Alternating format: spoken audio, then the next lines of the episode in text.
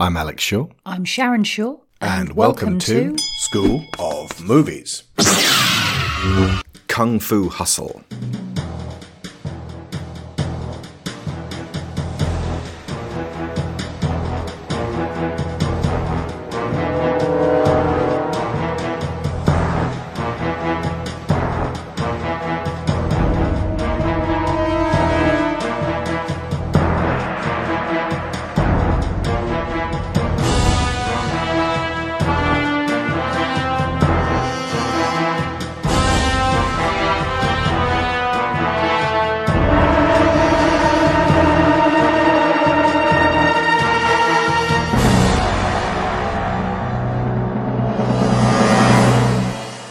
Is a commissioned episode sponsored by Alex Vargas and Joe G.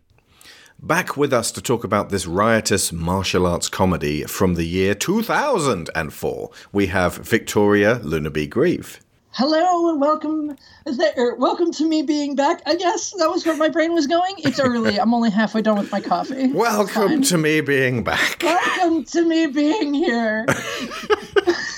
Now, this is the second of two notable films written, directed by, and starring Stephen Chow, the other being Shaolin Soccer from 2001, distributed by Miramax in the United States. A very unusual and joyful sports movie, not without its problems. Though he has around a dozen movies to his name, these two being quite similar in tone, fairly released fairly close to each other, and splendidly executed, are, I would say, the cream of the crop so far. But we definitely need to track down and watch several of his other works, including a version of The Monkey King currently in production.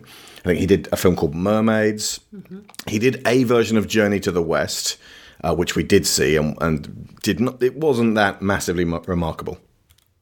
I remember a bit with a fish, but not what that bit with a fish involved. That's a problem. If you can't remember much about the film, it kind of feels like, why was this made? Um, it's almost better to do a disastrous film than a film that just sort of sinks away from your memory. Unless that disastrous film is, say, The Last Airbender and you poisoned the well of the Avatar franchise. Anyway, this one, Kung Fu Hustle, is beautifully shot by cinematographer Hang Sang Poon, who shot Ip Man 2, A Chinese Ghost Story, and Zu Warriors by Tsui Hark. And loads more, because it may have been his 20 years of experience behind the camera at the time, which helps this film look so great. And notably, 17 years after Kung Fu Hustle, he is also still going. Also, Crucially, stunt coordination is overseen in Kung Fu Hustle by the greatest martial arts choreographer of all time, Mr. Yuen Woo-ping, he of the Matrix trilogy, Kill Bill, Crouching Tiger, Hidden Dragon, Hero, The House of Flying Daggers, Iron Monkey, Drunken Master, Fist of Legend, Ip Man 3, Ip Man 4, and Master Z.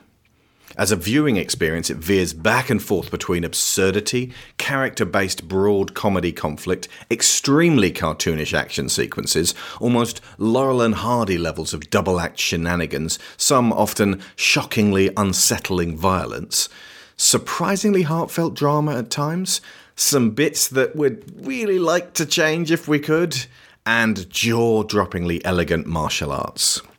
Frankly, the fact that when it came time to deciding who was going to direct Shang-Chi, I'm honestly shocked and disappointed that Kevin Feige didn't have a Marvel napkin in his drawer upon which he'd written all the possible candidates, and it just said Stephen Chow on it. Though I'm sure Destin Daniel Cretton will do a great job. The plot of Kung Fu Hustle is a little bit Seven Samurai with a twist, which also makes it a little bit Magnificent Seven, a little bit Three Amigos, Galaxy Quest, and A Bug's Life, again with a twist. You see, the little town of Pigsty Alley is actually fairly able to defend itself from the bandits. The Axe Gang are these uh, 1930s kind of prohibition style um, Chinese gangsters.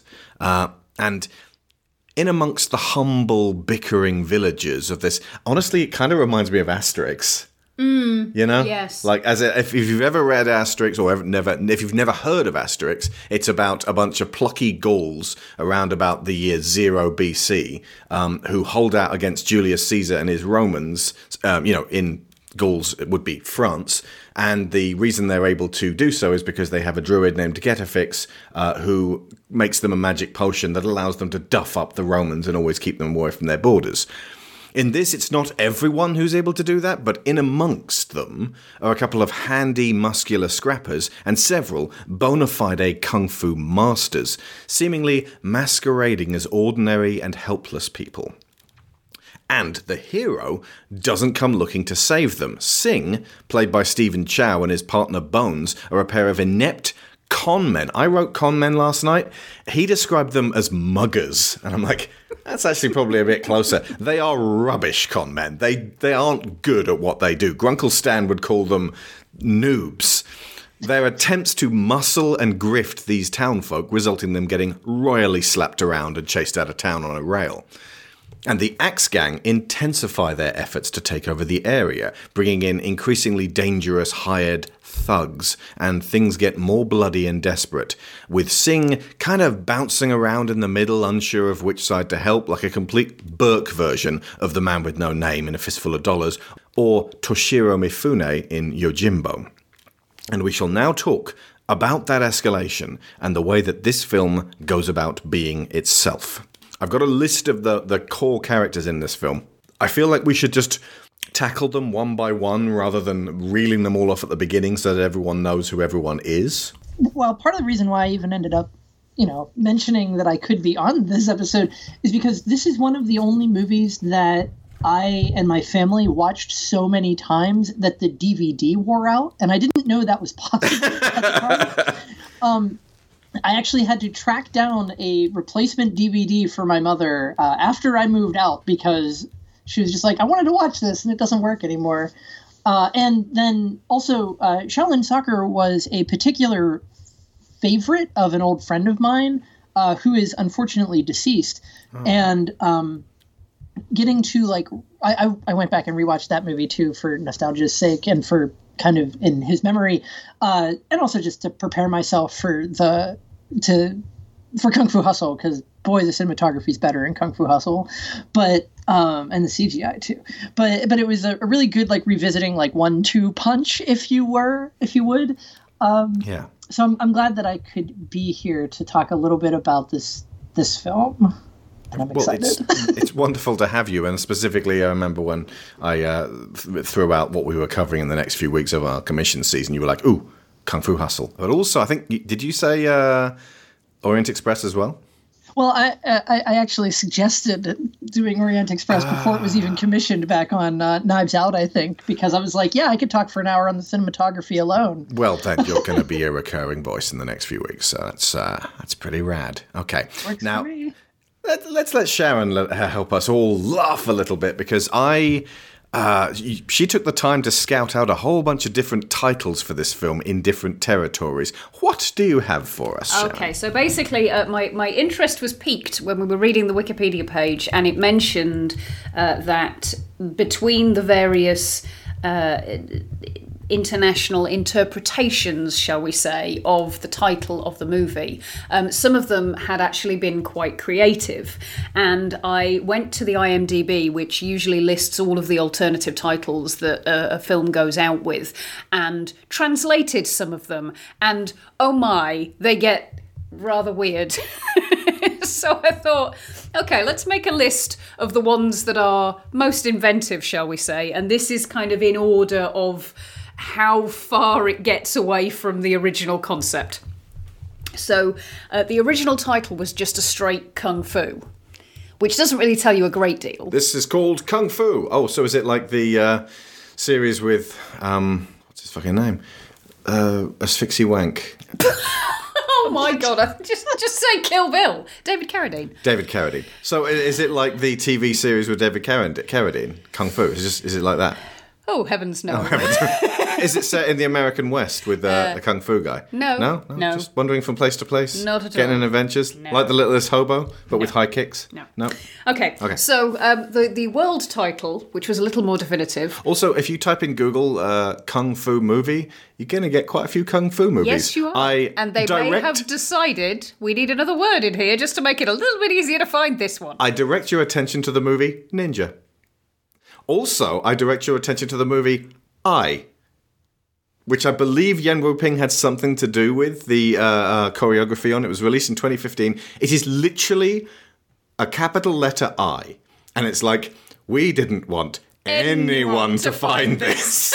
that is burying a film on the internet. That is making a film no longer exist. Lord, do you understand the concept of SEO? I went, Sorry, what? I went to Rotten Tomatoes and typed in just in the search box I, and it went, oh, okay. Um, there's 240,712 films with an I. with the letter I. No, no, no, not even that start with the letter I. With the, the third I. one down the list was Men in Black. oh my god. It's just as long as it's got an I in it, Rotten Tomatoes will throw that up in your face. You're going to be there for a while. I found it via the director in the end, Okay, and well, it's it's apparently not particularly wonderful. But uh, I did watch a, a, an, an action sequence where a bunch of beefy 300-looking men surround the hero in a big gym, and then they all start doing that dancing pecs thing at him, like a duh. Duh, duh, duh, duh, duh, duh, duh, duh, duh. I'm like, what am I watching? anyway, Okay. that's I. Right. Okay, so- okay, so moving on. So Moving kung, on. Kung Fu, and then when it was released to the wider world, uh, it was obviously Kung Fu Hustle. Uh, that's the title that it had in the UK, in America, and in various other um, English or not speaking uh, language speaking countries. Um, then we get on to the interpretations. Now, I've I've got the English versions of the titles here because I don't trust my pronunciation to be able to uh, recite the international versions. I have put these through Google Translate. So the literal definition is probably a little bit question marky. However, it is just a straight translation of what was on the IMDb page. I haven't put them back and forth through Google Translate for comedy value or anything like that. Okay. This is literally just the translation of what was on the page. So in Portuguese, uh, the title was, and I thought this was quite inventive, Kung Fusion. I kind of like that. You got confusion, confusion. the fusion. Anything with wordplay, I love it. anything else, yeah. So I, I thought that was pretty good. Because of Um, course, kung fu hustle. It's like it's a hustle, it's a tussle, but also they're hustlers. Yeah, well, see, the, it, it, I was a little bit disappointed that the their hustlers aspect of the title kind of got lost in a lot of these translations. Most of them have gone with hustle as an interpretation. Is one of them just called kung fu mugger? No, no, it's not. But but there's there's a handful here that kind of build on that idea of the hustle and the tussle Okay. concept. So uh, in Estonian, for example, it is called Kung Fu Ruckus. Mm-hmm. Uh, in Polish, it's Kung Fu Frenzy. Okay. Uh, in Latvian, it's called Kung Fu Ruffle. See, I could eat a kung fu ruffle. That sounds delicious. And, and I was thinking more like this is this is like they had a very calm version in Latvia. It was like it was it was a little bit of a ruffle, but not particularly over the top. I like that. Okay. I, I hear those kung fu ruffles really kick you in the face. they creep up on you. Um, in Bulgarian, it was Kung Fu Beats. Kind of emphasizing the musical element, which isn't massive, but is definitely I there. think if anyone who was like really into DJing in Bulgaria in 2004 went to see this, they were like, "Oh, I'm I'm expecting many kung fu beats." Then they'd have been like, "This is all. Chinese opera. I can't jam to this." then then we start to uh, to diverge a little from that. Um, uh, Get me to Daredevil. In French, this was called Crazy Kung Fu, which is not wrong. Crazy kung fu. Yeah. Uh, in Vietnamese, it was Great Kung Fu. Well, I mean, that's not inaccurate. Exactly. It is great kung fu. Yeah. Um, in Tamil, and I liked this one. I thought this was pretty good. Intimidation Adi. I think Tamil might have been the country of origin of the movie I. Well, Tamil is a language. Okay. But it's uh, it's um, I think it was released in India, the Tamil version. Yeah, Tamil language. Yeah, there you go. That's You I, correct. I was like Indian Tamil language action thriller film with the duh, duh, duh, duh, duh, duh, duh, duh, peck movie. Okay. I mean, it's weird when a hundred dudes are doing that all at once. Yeah. I mean, I'm assuming, by the way, that the word ADI, which is ADI, has another translation, but Google Translate couldn't pick up on it. It just got that the first word meant intimidation. So I don't know whether it was meant to be like intimidation alley or intimidation gang or something like that. Okay. Uh, right. Then the last two really took the cake for me. Hungarian. The, the Wikipedia page actually says that hung, the Hungarian title was Land of Punches. Which, again, Not wrong. It's it's missing out the kicks though. But I it feels, personally, I, I feel well, the kicks have been shortchanged just in that one. Land second. of punches. Because I personally really liked the Google Translate interpretation of the Hungarian, which is the land of slaps.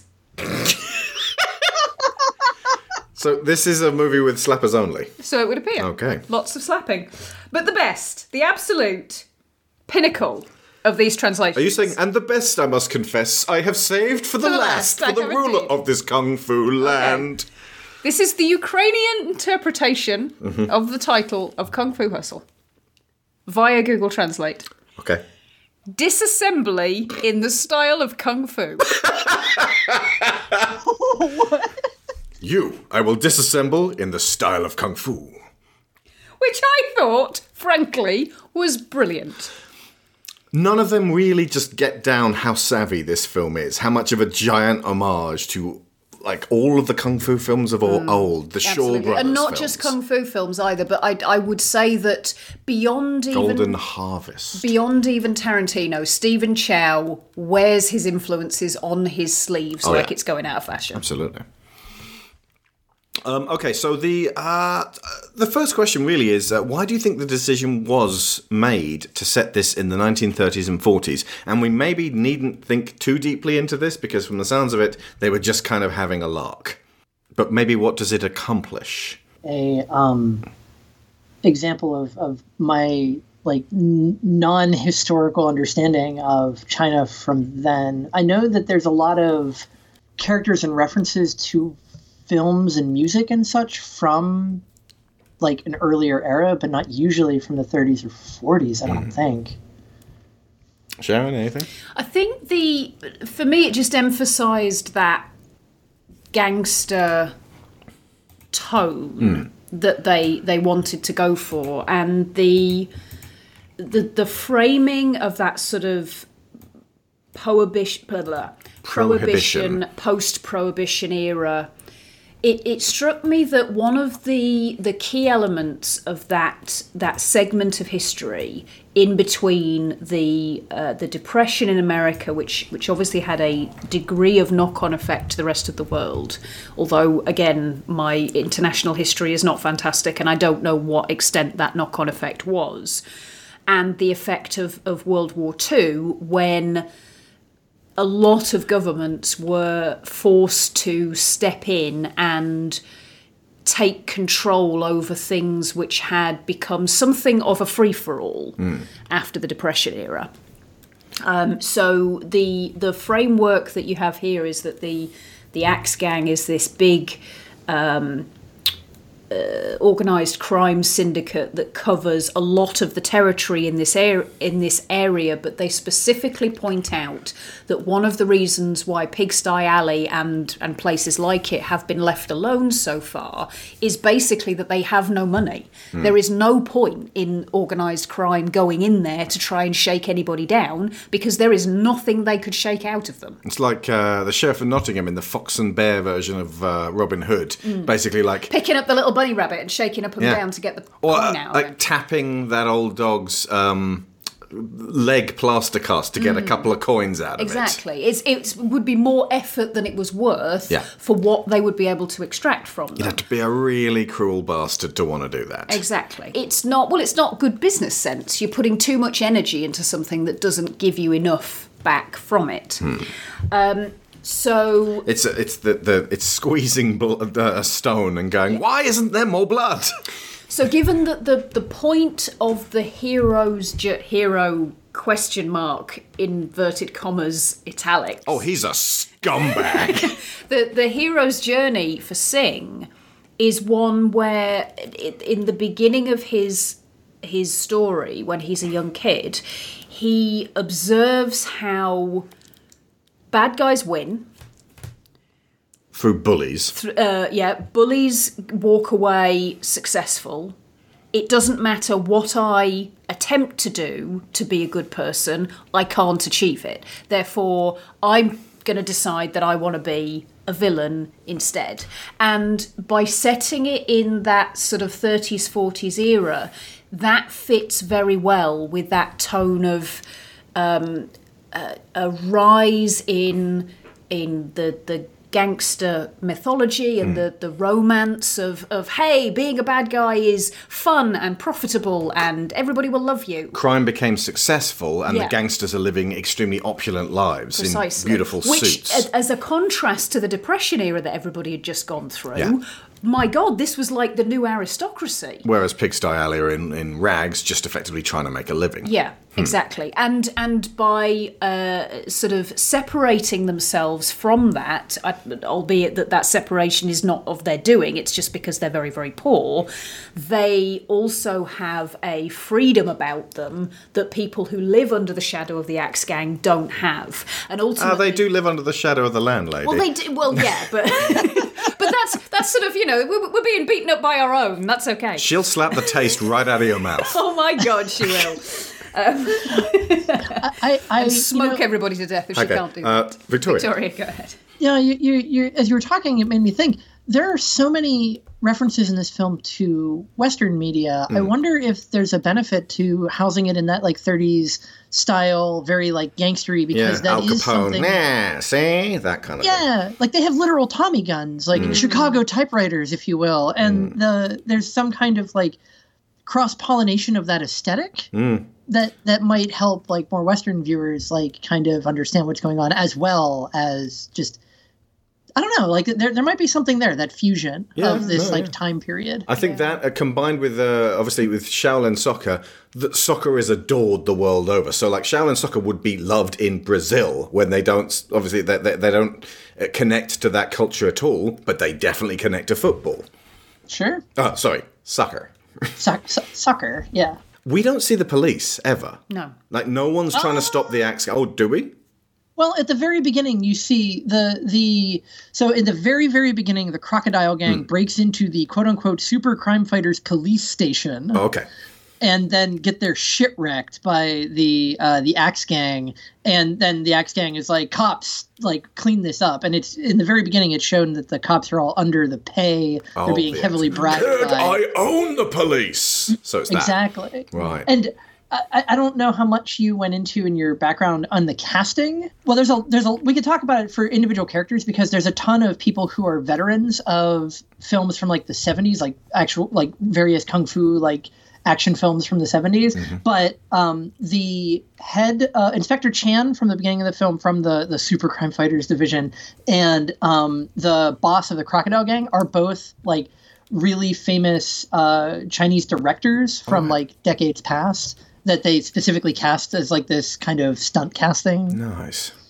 Uh, the beginning actually is the bit I wanted to talk talk about. This is sometimes going to be a tough sell with people because if you've seen this movie and you love it, and you sit down your aunt to watch Kung Fu Hustle, you might want to skip the first two chapters and just jump straight to Pigsty Alley because it's really violent and like nastily violent from the fucking get go in a way that almost feels like they're going over the top. Like we watched an interview with Stephen Chow where a martial arts movie expert, big beardy guy who was definitely on board for all of these references, was like, you know, this.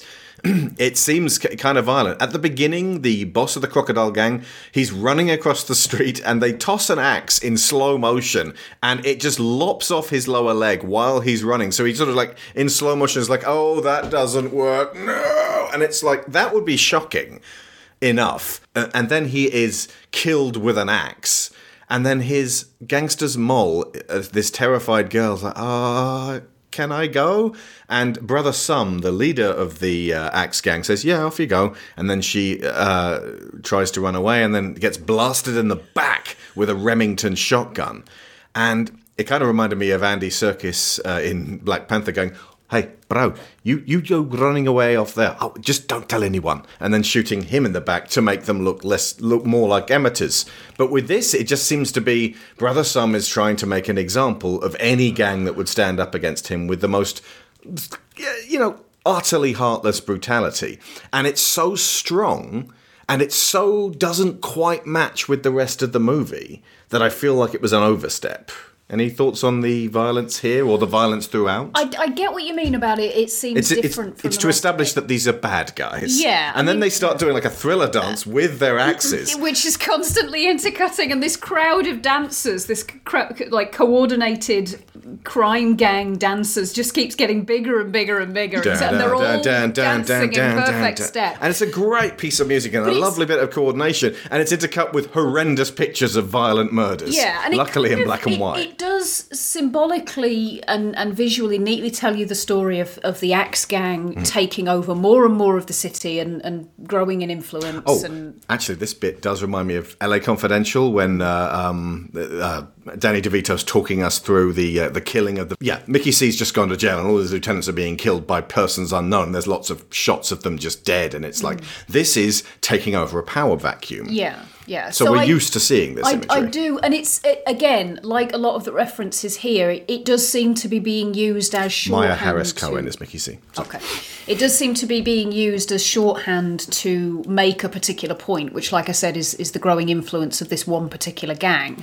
But, But- the the the violence in the rest of the film is very, very comic. Yeah, it's cartoonish with a bit of Mortal Kombat. And Only a bit of Mortal Kombat. They throw in there's I mean there's there's blood and there's um there's things which look a bit gross and icky. People get punched and they dribble or spit blood everywhere Yeah. occasionally. So it's not as if it's it's not there, but you. But it's not like sickening bone exposure. Semi-realistic blood spray that you get at this point, and I, I think there and is a- specifically the killing of this innocent girl who's like the girl who gets just shot shot in the back. yeah. It's so And much. It's, it's just it just feels cold and brutal, and the only intersection I would say between the comic violence of the the rest of the movie and the the violence of this section here is when the guy gets his leg chopped off by the axe because it's like it just his lower leg just CG disappears. Hmm. There's no bones sticking out. There's no you well, don't no, actually, his lower leg separates and just gets left behind. Yeah,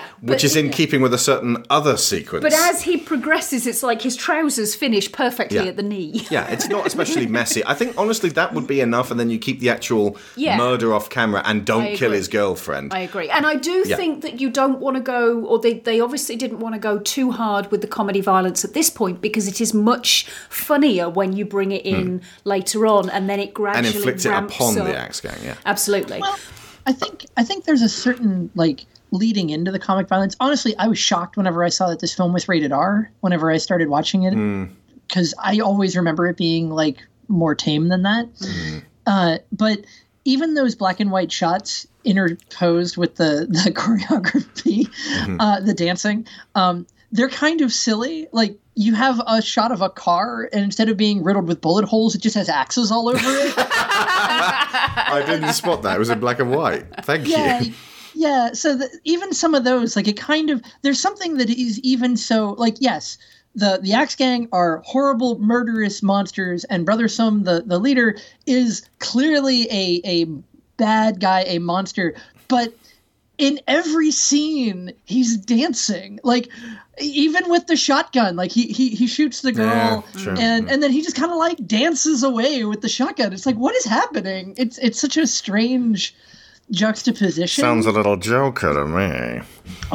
but uh, yeah, yeah. I, I, like I said, I think it feels like maybe your aunt would have enjoyed the film more if they just held that back just a I little just- bit at the beginning. I, I feel like it's not entirely asynchronous with the, the with with where they go for the rest of the film, but it just maybe feels like they needed to warm up to that that comic style a little bit more. Yeah. It's here, Yeah. but it's a bit more subtle and it's a bit more overshadowed with things like the blood spray and the shotgun blast and, and things like that. yeah.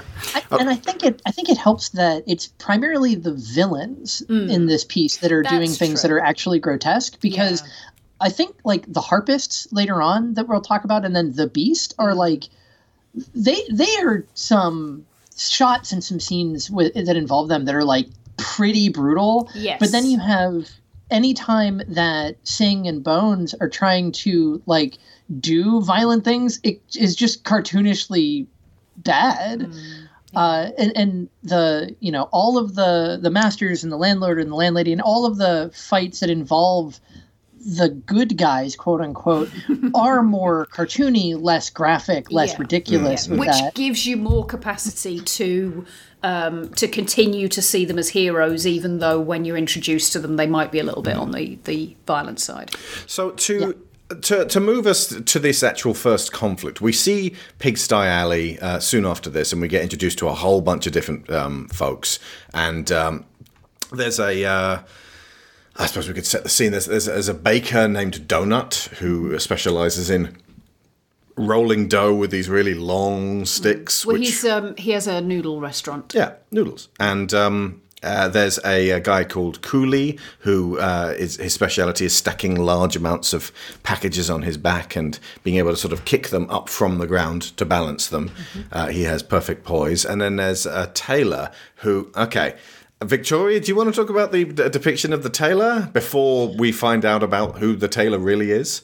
Well, it's oh gosh. So the the the tailor is depicted in this like really flamboyantly feminine way, like the way that he runs, the way hmm. that he acts, the way that he talks is like very much this caricature of like a gay character. Mm-hmm. And they continuously call him fairy, refer to him as such. Mm-hmm. But I there's something weird about it. Like I wasn't offended while watching it. Like it wasn't this this particularly like grotesque thing. It was like okay, early 2000s, here we go. But then he turns out to be you know one of these hidden kung fu masters, as we'll get to, and they even describe the the style that he uses as being strong yet delicate hmm. in a way that is like ties in with his personality as it is you know they're they're making jokes about it but at the same time it is like recognized as being an inherent quality of like who he is. And it, it's i don't know like there's something about it it's it is a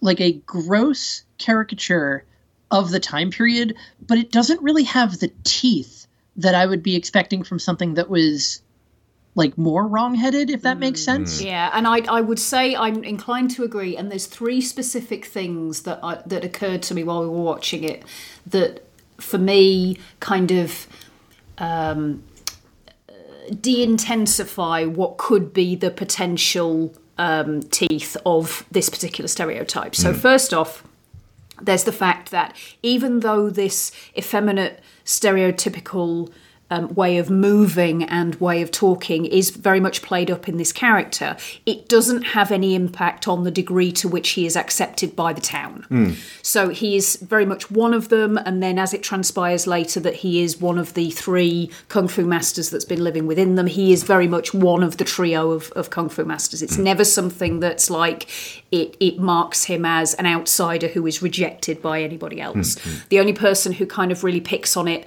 specifically is the landlady, and it is in context And of landlord, and who teases him a yeah. little. But it's But it's not really in a spiteful way, it's more into pally. the it's very much folded into the concept that they are picking on everybody, and this just happens to be the thing that they are picking on him about. Hmm. So that was one of them. It's still a little uncomfortable for me. Yeah, But yeah, no, I understand. it is extremely empowering to see a gay character kicking wholesale ass when he finally does get to. Well, indeed. Um, the second thing is that the uh, the hairdresser is also Yeah. implied to be uh, potentially gay and is referred to in, in similar manner by the others. He is a little bit effeminate in his uh, portrayal, but nowhere near as much, which then gives you this indication of degree. Okay. Uh, so the hairdresser I did want to specifically mention because I was Okay. I was almost more offended by the way that the camera treated the hairdresser ah. than any other aspect of the movie treated either character. Okay. Because they continuously show that his pants are pulled down and it continuously shows characters like looking at his ass and him like kind of looking back at them in like a coquettish manner and like okay. There's something about that that rubbed me the wrong way way more than any of the ways that the the quote unquote uh, and it's I, I was looking in the credits to see if he had a different name the tailor is literally credited as fairy Taylor. the tailor Oh, Fairy the oh, Tailor, Fairy's brilliant. given us Yeah. his name. Splendid. Okay. so I thought his name was just Taylor. Yeah, it's ridiculous. You are but- your job and a slur. There you go. Enjoy. Yeah. On you So- but I wonder if that's a translation thing, Mm. right? Like, I wonder if the word that they were using that is translated as, as I, I just wonder if that is a slur in the original Chinese in the same way. Like, it, there's a there's a there's a way that I could see like that being a um a, a, a function of the translation Mm. rather than an inherent like they intended it to be this like l- lighter slur. Yeah. I definitely don't know uh, anywhere near enough about how LGBTQ culture is viewed in China now, how it was in the 30s, and it's, it's something that other people would be able to tell me more about. I'm sure. Do if Yeah. if, if you can tell us a bit more on this one, folks, do let us know. Uh, we are on Yeah. the Discord, always chatting about movies. e- even even what I know, like we don't have an hour to get into it, but it's not it. Suffice it to say, it's pretty much the same way as it is most other places. Urban areas, it's either ignored or relatively accepted. Rural areas, it's it's not considered appropriate, but you can find some some p- small groups of affirming individuals in the rural areas. You But know, you- Hobbiton was not particularly LGBTQ friendly. um, The uh, but yeah the uh, the head the tailor as you say Victoria is is um, or the sorry put that the other way around. The hairdresser is uh, sexualized much more the the tailor is not really sexualized at all. And uh, I mean that could very well be to do with the discrepancy in age. Ultimately he is an older guy. But the third thing um, for me was the fact that it's how he behaves at the beginning when we first meet him. Hmm. It's how he behaves when we find out that he is a kung fu master, mm-hmm. and it's it's still how he's sort of moving and gesturing towards the very end of his arc. Hmm. So it's it's a consistency with him as a person. It's not anything like you know he's he's using these affectations to conceal the fact that he's tough as nails Right. or, or anything like that. Uh, there's two other core characters for um, uh, Pigsty Alley, and that is the landlord and landlady. The landlady could, if you only saw a bit of it, be interpreted as kind of a misogynistic, hateful mother-in-law type, you know, rollers and a rolling pin, Andy Capp character. But it doesn't take much of this film for you to realize that a um, she's tough as fucking nails and maybe tougher than anyone else in the film. Uh, and b she's funny as fuck. Like everything she does she's got this drooping cigarette all the time and this disapproving expression. And when she moves when you aren't like when you aren't seeing her and sometimes when you are it's this kind of scampering like like a cartoon um, like she's this elemental force of kind of it's it's very kind of like broken maternal fury, just sort of in there. Well, it's that sort of um, the the matriarch Yeah. who holds all the strings for everybody, including the somewhat henpecked husband. so while she treats uh, most of the rest of Pigs, uh, Pigsty Alley with uh, a degree of contempt, she also protects Quite a large them. degree of contempt. She she uh, she treats her husband with a large degree of contempt. The rest of them in a kind of a "shut up, you" kind of way. yeah. Just um, smacks people across the, the, the alleyway. Absolutely. Um, one of the one of the things that made me laugh more than I would really have expected it to was when we were watching the deleted scenes and the bloopers.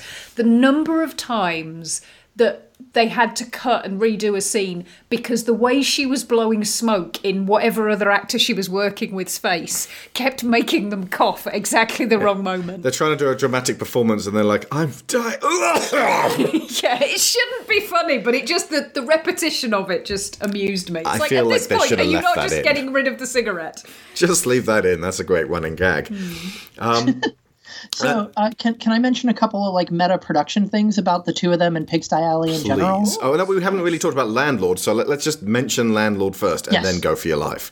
Uh, Landlord is this, like I say, henpecked husband. He's got this kind of oily, like, you know, uh, like kind of a little sleazy. He's like, he's horning after this girl called Jane. Rabbit, Rabbit Tooth Jane. Yeah. Uh, who's this, you know, pretty girl who has a very kind of smile uh, about, I, there's no other way to describe it. But like he's horning in on her, and that makes the landlady furious with him. And again, this is a See, I cartoon. was, I was going to observe that Jane runs around in, in sort of negligee and, and um, underwear most of the time, but half this town run around in their equivalent of pajamas.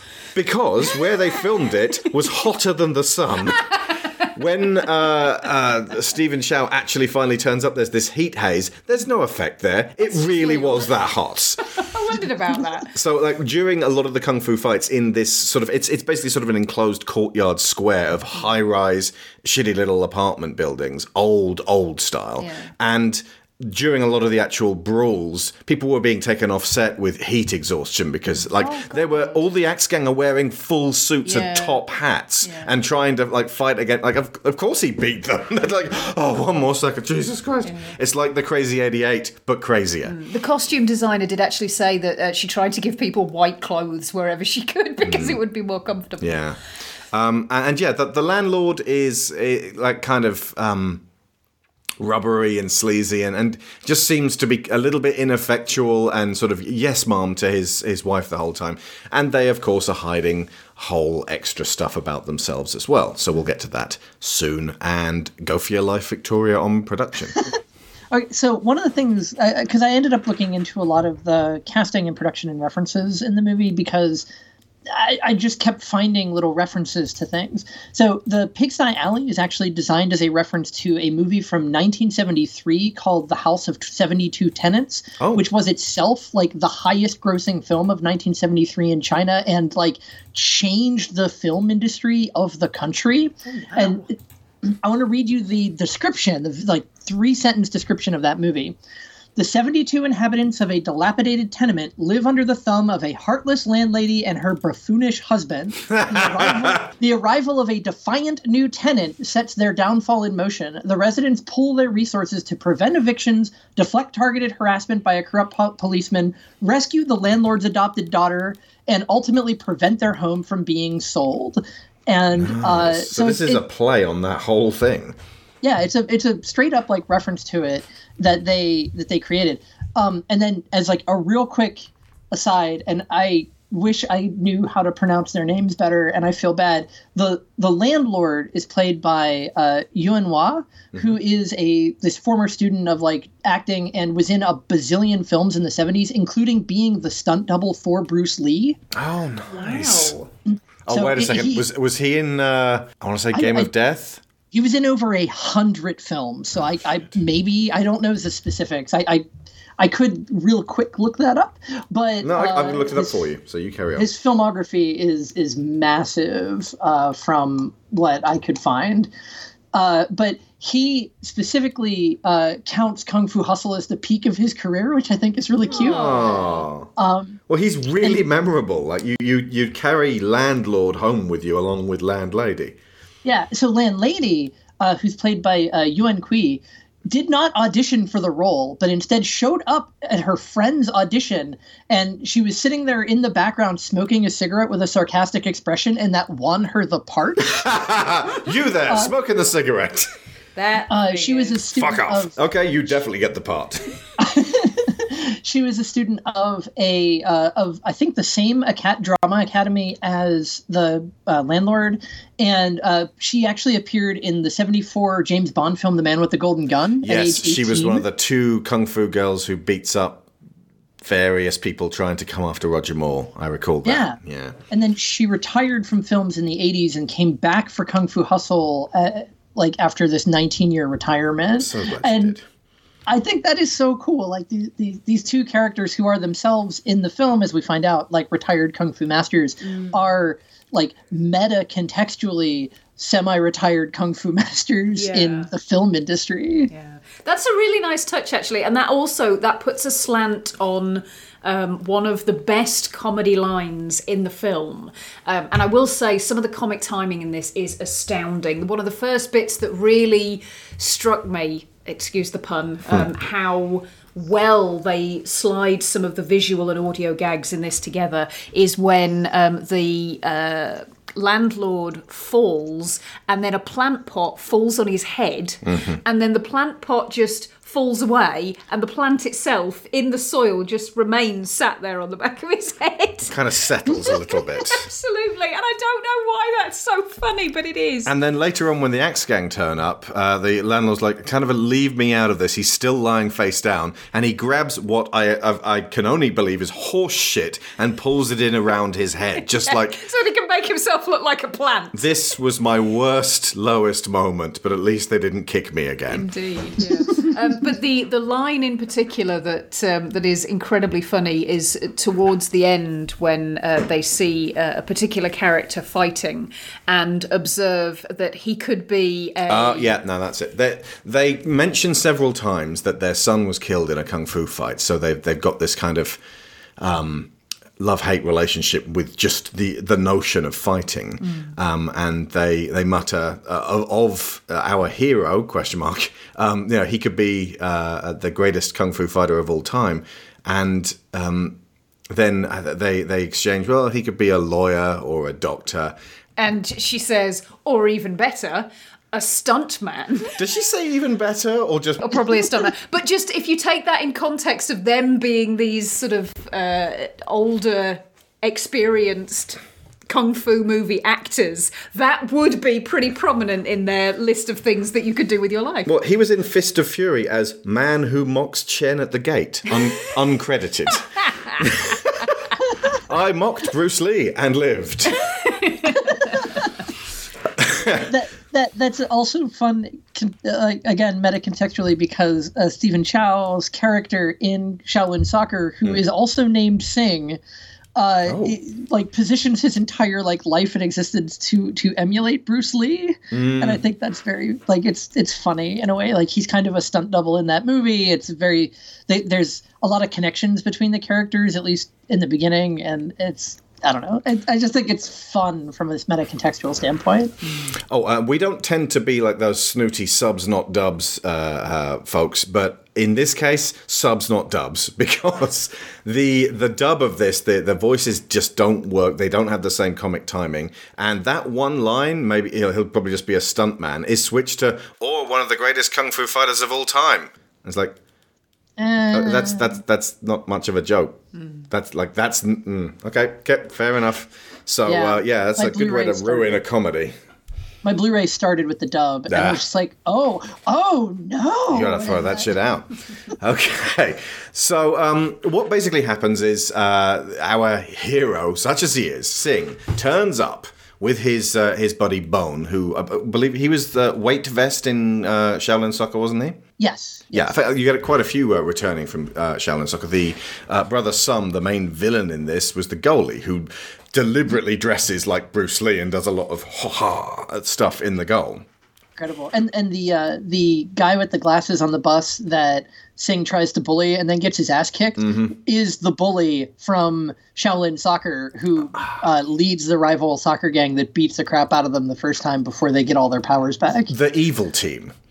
They're No, literally no, the called first one. Oh, right, sorry. It's it's the ragtag band of like cheating soccer players that they train against that whack them with a wrench. Oh, yeah, like, that was it. Where they're sitting there and they're like, "Now, no cheating," and then a wrench falls out of his pants. And, they fall under the pants and then fall. And we might end up doing that. So yeah, let's let's let's save uh, Shaolin Soccer for for later. Um, right, but so yeah, Sing is Stephen Chow, who we haven't really ever been able to talk about on this show because these are his, those are his two films, and he has this splendid comedic on-screen presence. And he's actually quite shy in real life. During this interview, he was he was a little cagey, almost a little defensive at times. I was like, I was expecting him to be the Taika Waititi of Hong Kong cinema, but um, in in the film, this is why I say that he should be directing a Marvel because he has that kind of Star Lord scumbag thing kind of going on about him. He first off uh, like tries to get a haircut for his uh, mate and then not pay for it, and because his mate's gotten an, a pair of axes tattooed on him. It's like, ah, see, he's one of the Axe Gang. I shouldn't have to pay you 50 cents for this thing. And then he, he gets slapped around. But what ends up happening is the Axe Gang turn up. He creates a problem for himself with the Axe Gang, who then draw reinforcements. They fire a flare up into the air, which turns into a giant firework axe in the sky. And the like a hundred dudes in suits with axes and top hats turn up. And this is a, a, a case of okay, so like did did you start all this? Like what? Like and and eventually, basically, our hero is just sort of shunted to one side as the actual protectors of this village turn up. Who are, like I said, the tailor, uh, Coolie, and um, Donut, uh, who just spring from the sides and start taking on the Axe Gang. Now, this is the first proper kung fu fight in the film, and it is fucking spectacular. Coolie's very good with kicks, like he's got you know an, an excellent kind of like he starts to disappear under all these Axe Gang bodies. So um, Taylor like gr- tears down his curtain rails and then flings his hands up so that all these metal rings, just just broad metal rings, just come sliding down onto his wrist. And his style, when he runs back outside, is kind of this using the rings as uh, shields and defensive weapons at the same time. It's time. like um, Iron Arm. Yeah. Kind of.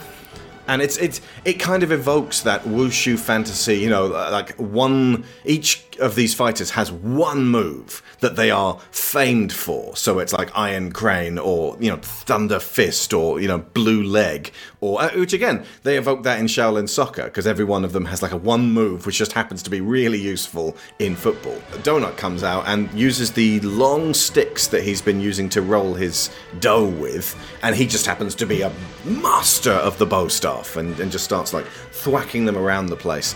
And honestly, being directed by Yuen Woo-ping, who had just come off the two Matrix sequels, all of these black suited villains attacking our heroes, it evokes those fights, but it's so much more joyful. And even though there is kind of shonky CG, because it's a comedy, when they get like knocked away like um, uh, pinballs and sort of like ding, ding, ding, ding, ding, ding, and they're like smacking them around, it feels appropriate and they're like flung through doorways. And you know, even though the CG is no, even not as good as the the, the, the rubbishy um, rubberiness of, of that uh, burly brawl in, in Matrix Two, um, it still feels like a a parody of that, and b a repositioning of that within the correct genre. I, I enjoy these these action scenes against like a bunch of black clad uh, nobodies much more than the Matrix ones. Oh yeah, Um, and to, to to your point, the three masters are referred to by their styles names in the film. They are literally called Twelve Kicks, Iron Fist, and the Hexagon Staff. nice. I think is really fun. Hexagon staff would I'm assuming be because there's eight points that he sort of flings the staff around to in order to be able to disarm and dismantle his opponents in rapid succession. Yeah, Nice. it's, it's it's really great. Yeah. Hexagon being six? okay. yeah, Hexagon is six. Bollocks, that's an octagon. I was thinking of MMA. Um, I'll leave that in. For What?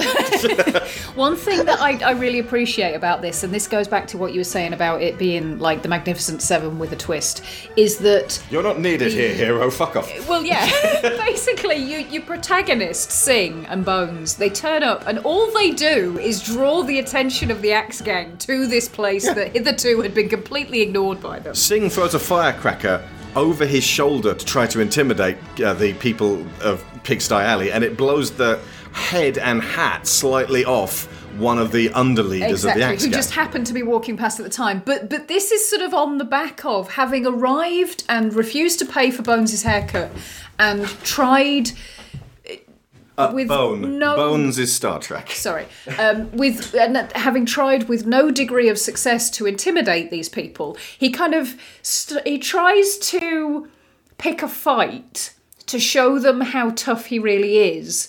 And sort of cycles through this sequence of selecting and rejecting potential opponents when he realizes that there's more to them than meets the eye. So he calls out, first off, he's like, he wants to fight this guy who looks really short and skinny.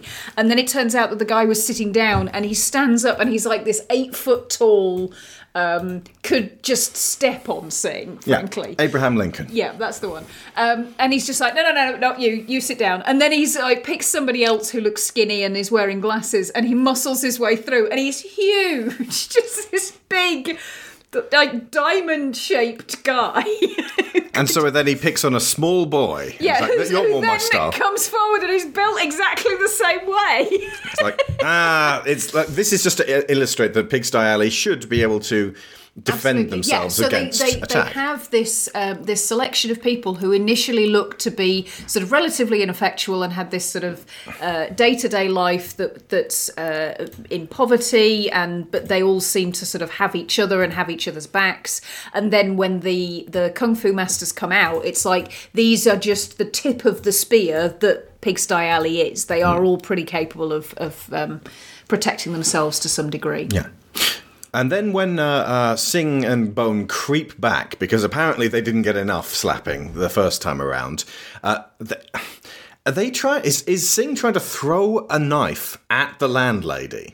Well, they're trying to get in on the fight because a, a part of what's motivating these two, Bone not so much, he just seems to be following Sing around, but part of what's motivating He's no Sing is as we are about to find out due to his flashback, he has this childhood where he tried to be a hero and failed and decided that, uh, you know, the villains get all the, the girls and the fun and the money, and so that's what I want to be. Well, okay, like just to explain that part of him, so that we can, so that our, our listeners can bond with Sing just a smidge more. Okay. He was sold a kung fu manual by this mystical cat weasel guy. specifically somebody whose um, sales pitch incorporates wow you look really special you look like there's something about you that is just you're the one And uh, so he gets the Kung Fu manual, reads it, uh, and sort of believes that he can do Kung Fu. Then he uh, sees a, a little girl in the park with a, a all day sucker lolly, just the, the big kind. And she's being bullied by uh, a bunch of boys who want the lolly. And he rushes in to defend her, going on his own instinct of I will protect.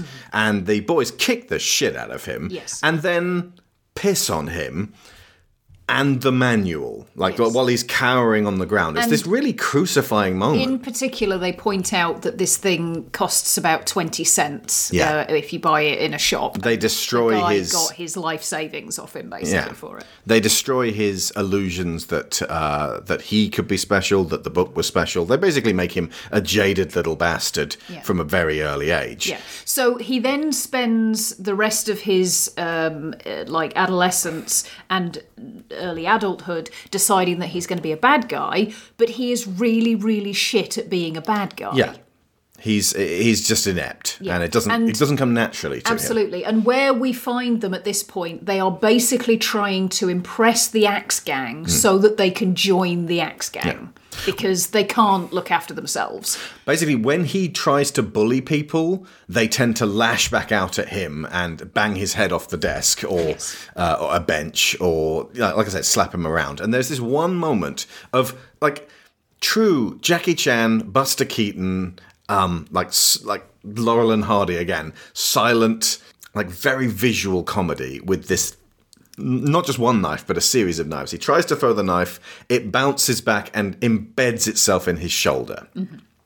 He tries to throw another knife, that bounces back and hits him in the other shoulder, and so he's now got two knives. Then his friend tries to throw a knife, and the handle flies off, which then bonks the uh, landlady on the head in the far distance. And then his friend re- like puts the knife back and then accidentally sticks it in his shoulder again beside another one of the knives. Then realizes his mistake and pulls it out, and then uh, on a, like in a sort of no, it's okay. He goes, oh okay, and then puts it back in. It's just this ex- like he's just going. "Ah!"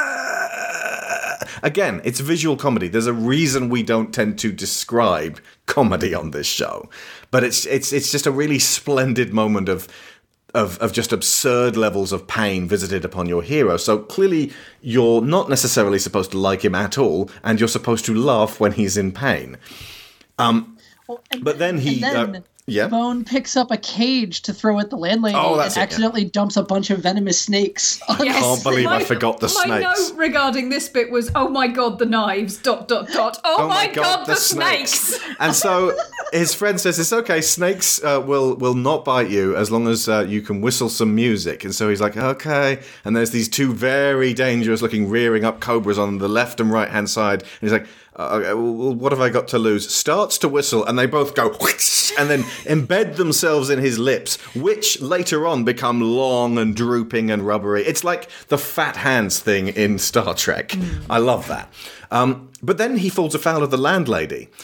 And like as if all of this warm up wasn't enough, we are then treated to what can only be described as a Roadrunner sequence in a live action comedy, where she chases him with like her her feet are sort of going like fucking Fred Flintstone, and he runs along the road.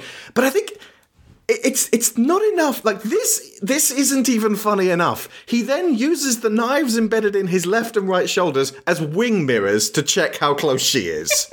this is fucking comedy genius, folks, right here. uh, and yeah, there, there's it's just the whole sequence that ends up like that. Like she ends up like splattered against a billboard, like Wiley Coyote. And again, watching the behind the scenes stuff for these scenes where they're filming her with the blue stockings on so that they can CG in the rapidly running legs, and Stephen Chow just lying on this blue disc on the floor, spinning round Yeah, and round. it's a round. roundabout, and they're just being like spun. Yeah. And uh, yeah, it's it's. Uh, uh, this is the stuff that if the film started with a smaller version of this, your aunt would really like it, as opposed to a woman getting shot in the back with a shotgun and a man being smashed to pieces with an axe.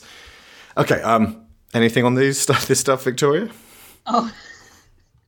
No, I just there, there's something about the moment when Bone pulls the blade out of Sing's shoulder and then sticks it back in that, that gets me every time. Uh, th- this reminds me very specifically of one of the reviews that the film got. It was described by uh, where did it go? By Roger Ebert as Jackie Chan and Buster Keaton meet Quentin Tarantino and Bugs Bunny, and and that's, so pretty good accurate.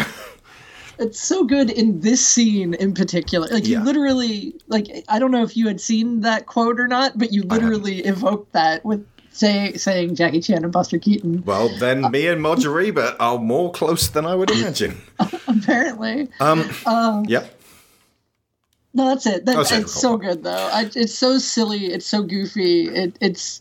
I love how the tone of this movie swings wildly Hmm. from like serious drama to what is even happening right now.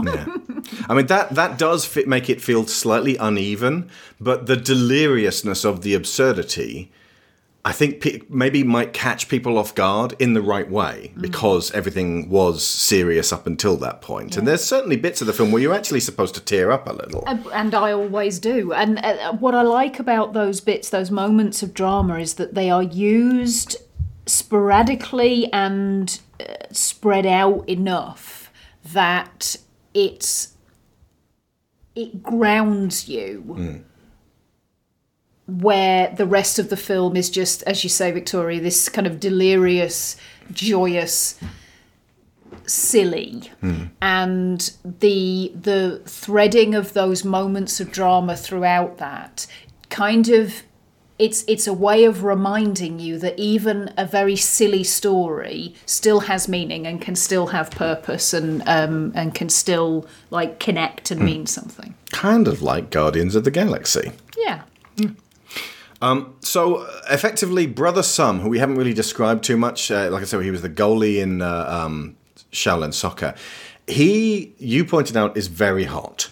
He is very attractive, I have to say. Apart from the teeth, which apart is from the deliberate. teeth. But that's a, a fantastic piece of dressing for him. Hmm. He is a handsome, kind of slick back man. They they, they made everyone wear pomade, actual like Yeah, like 1930s, hair 1930s oil pomade, stuff. yeah. It's disgusting. Like you've got to wash you, you got to wash it with shampoo because otherwise it's No, no, no. oil. You gotta wash it with washing up liquid. that's it. It's just oil you put on your head. It's, but like yeah, so so he's like slick back, wearing a suit. He dances all the time, as we mentioned, and you know he's sort of handsome, looks a little bit like Bruce Lee. He's got this sort of like you know cute facial hair. But then when he opens his mouth, his teeth are like made of rotten wood or something. It is disgusting. But it's at the same time a really splendid way to show that all on the outside, total respectability and like this is what society would want you to be. But on the inside, rotten to the core. Yeah, there's a great little exchange between because they the the sort of talking heads making of that they have to promote the film was. Uh, um, hosted by the, The guy actor who plays Bone. Brother Sum and the actor who plays Bone, and they were uh, they were discussing their respective characters. Totally goofball And- in real life. Absolutely, um, and, and the guy playing Brother Sum said, "So the the essence of my character is his special skill is insanity." and, Bo- and the guy playing Bone is like, "Is insanity a special skill?"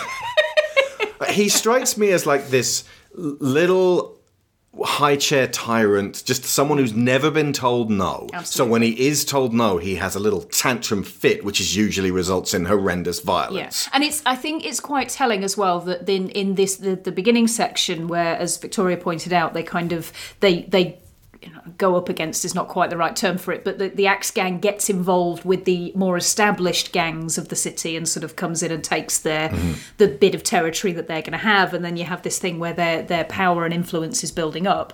Um, am I right in thinking that the Axe Gang is led by somebody who is older and more measured that we don't see very much of, but that Brother Sum is very much the the kind of boots on the ground leader? Really? I thought Brother Sum was totally the lead. I've never caught the idea that it's actually been, there's someone else. I may have been misinterpreting it, but it's it's the bit when the beast is introduced further down the line. Uh, uh, one would assume it's Brother Sum's father, Father Sum. Possibly so, yeah. We'll we'll have to talk about that more when we're talking about the scene when the beast is introduced. Oh, but yeah. I don't a beast, folks. remember. I do not remember getting that same uh, idea. But I want to mention that the leader of the crocodile gang at the very beginning also has horrendous teeth. Oh, so nice. they specifically show that like the gang folks, the gang leaders have this like rotten core, while Mm. all of the like kung fu masters, regardless of what side they're on, have like really good teeth. And I, I just think that's I, I don't know, it's it's nice aesthetic. Even Rabbit Tooth Jane has lovely white teeth. Mm, But Brother Sum makes Austin Powers look like Christopher Reeve. Well, it's possibly possibly a bit of an implication there about um, the the idea of. Um, this is a bit of a weird thing to compare it to, but gout being a, an illness of um, of excess. That it's something that if you're poor and all you have to live on is is um, sort of meat and vegetables and that kind of thing, you, you're not going to get it because you're not eating all of the rich foods that people who are more well off are. I mean, sugar is a luxury, right? Yeah. So if you can afford sugar, if you can afford to have your teeth rot, then th- there might be something to that. I just assumed that good key flow is a necessary part of dental hygiene. Well, yes. But So, uh, Brother Sum, because uh, these three champions just saw off so many of his uh, axe gang with, without seemingly breaking a sweat, and even though they do fight to the bone, um, he hires two really frightening people to try and take them out.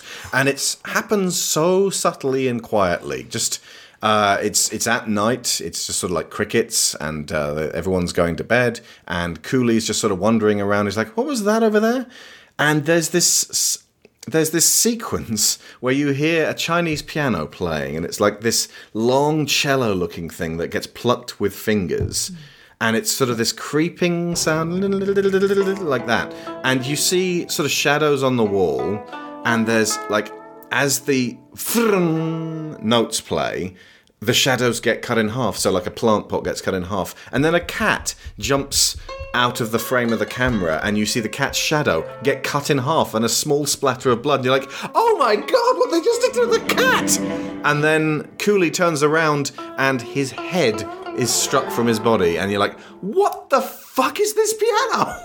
It's it's Well, a type so- of harp, and it's called Yeah. a guzheng. Mm-hmm. Okay. yeah. Well, and something I want to point out: uh, the actor playing uh, Twelve Kicks, who is Coolio, uh, Xing Yu or Jing Yu, is um, apparently the Chinese equivalent of Sean Bean, and dies in like every film he's in. I think that's really funny. So if he, he gets to the end of the film, you're like, this is most irregular.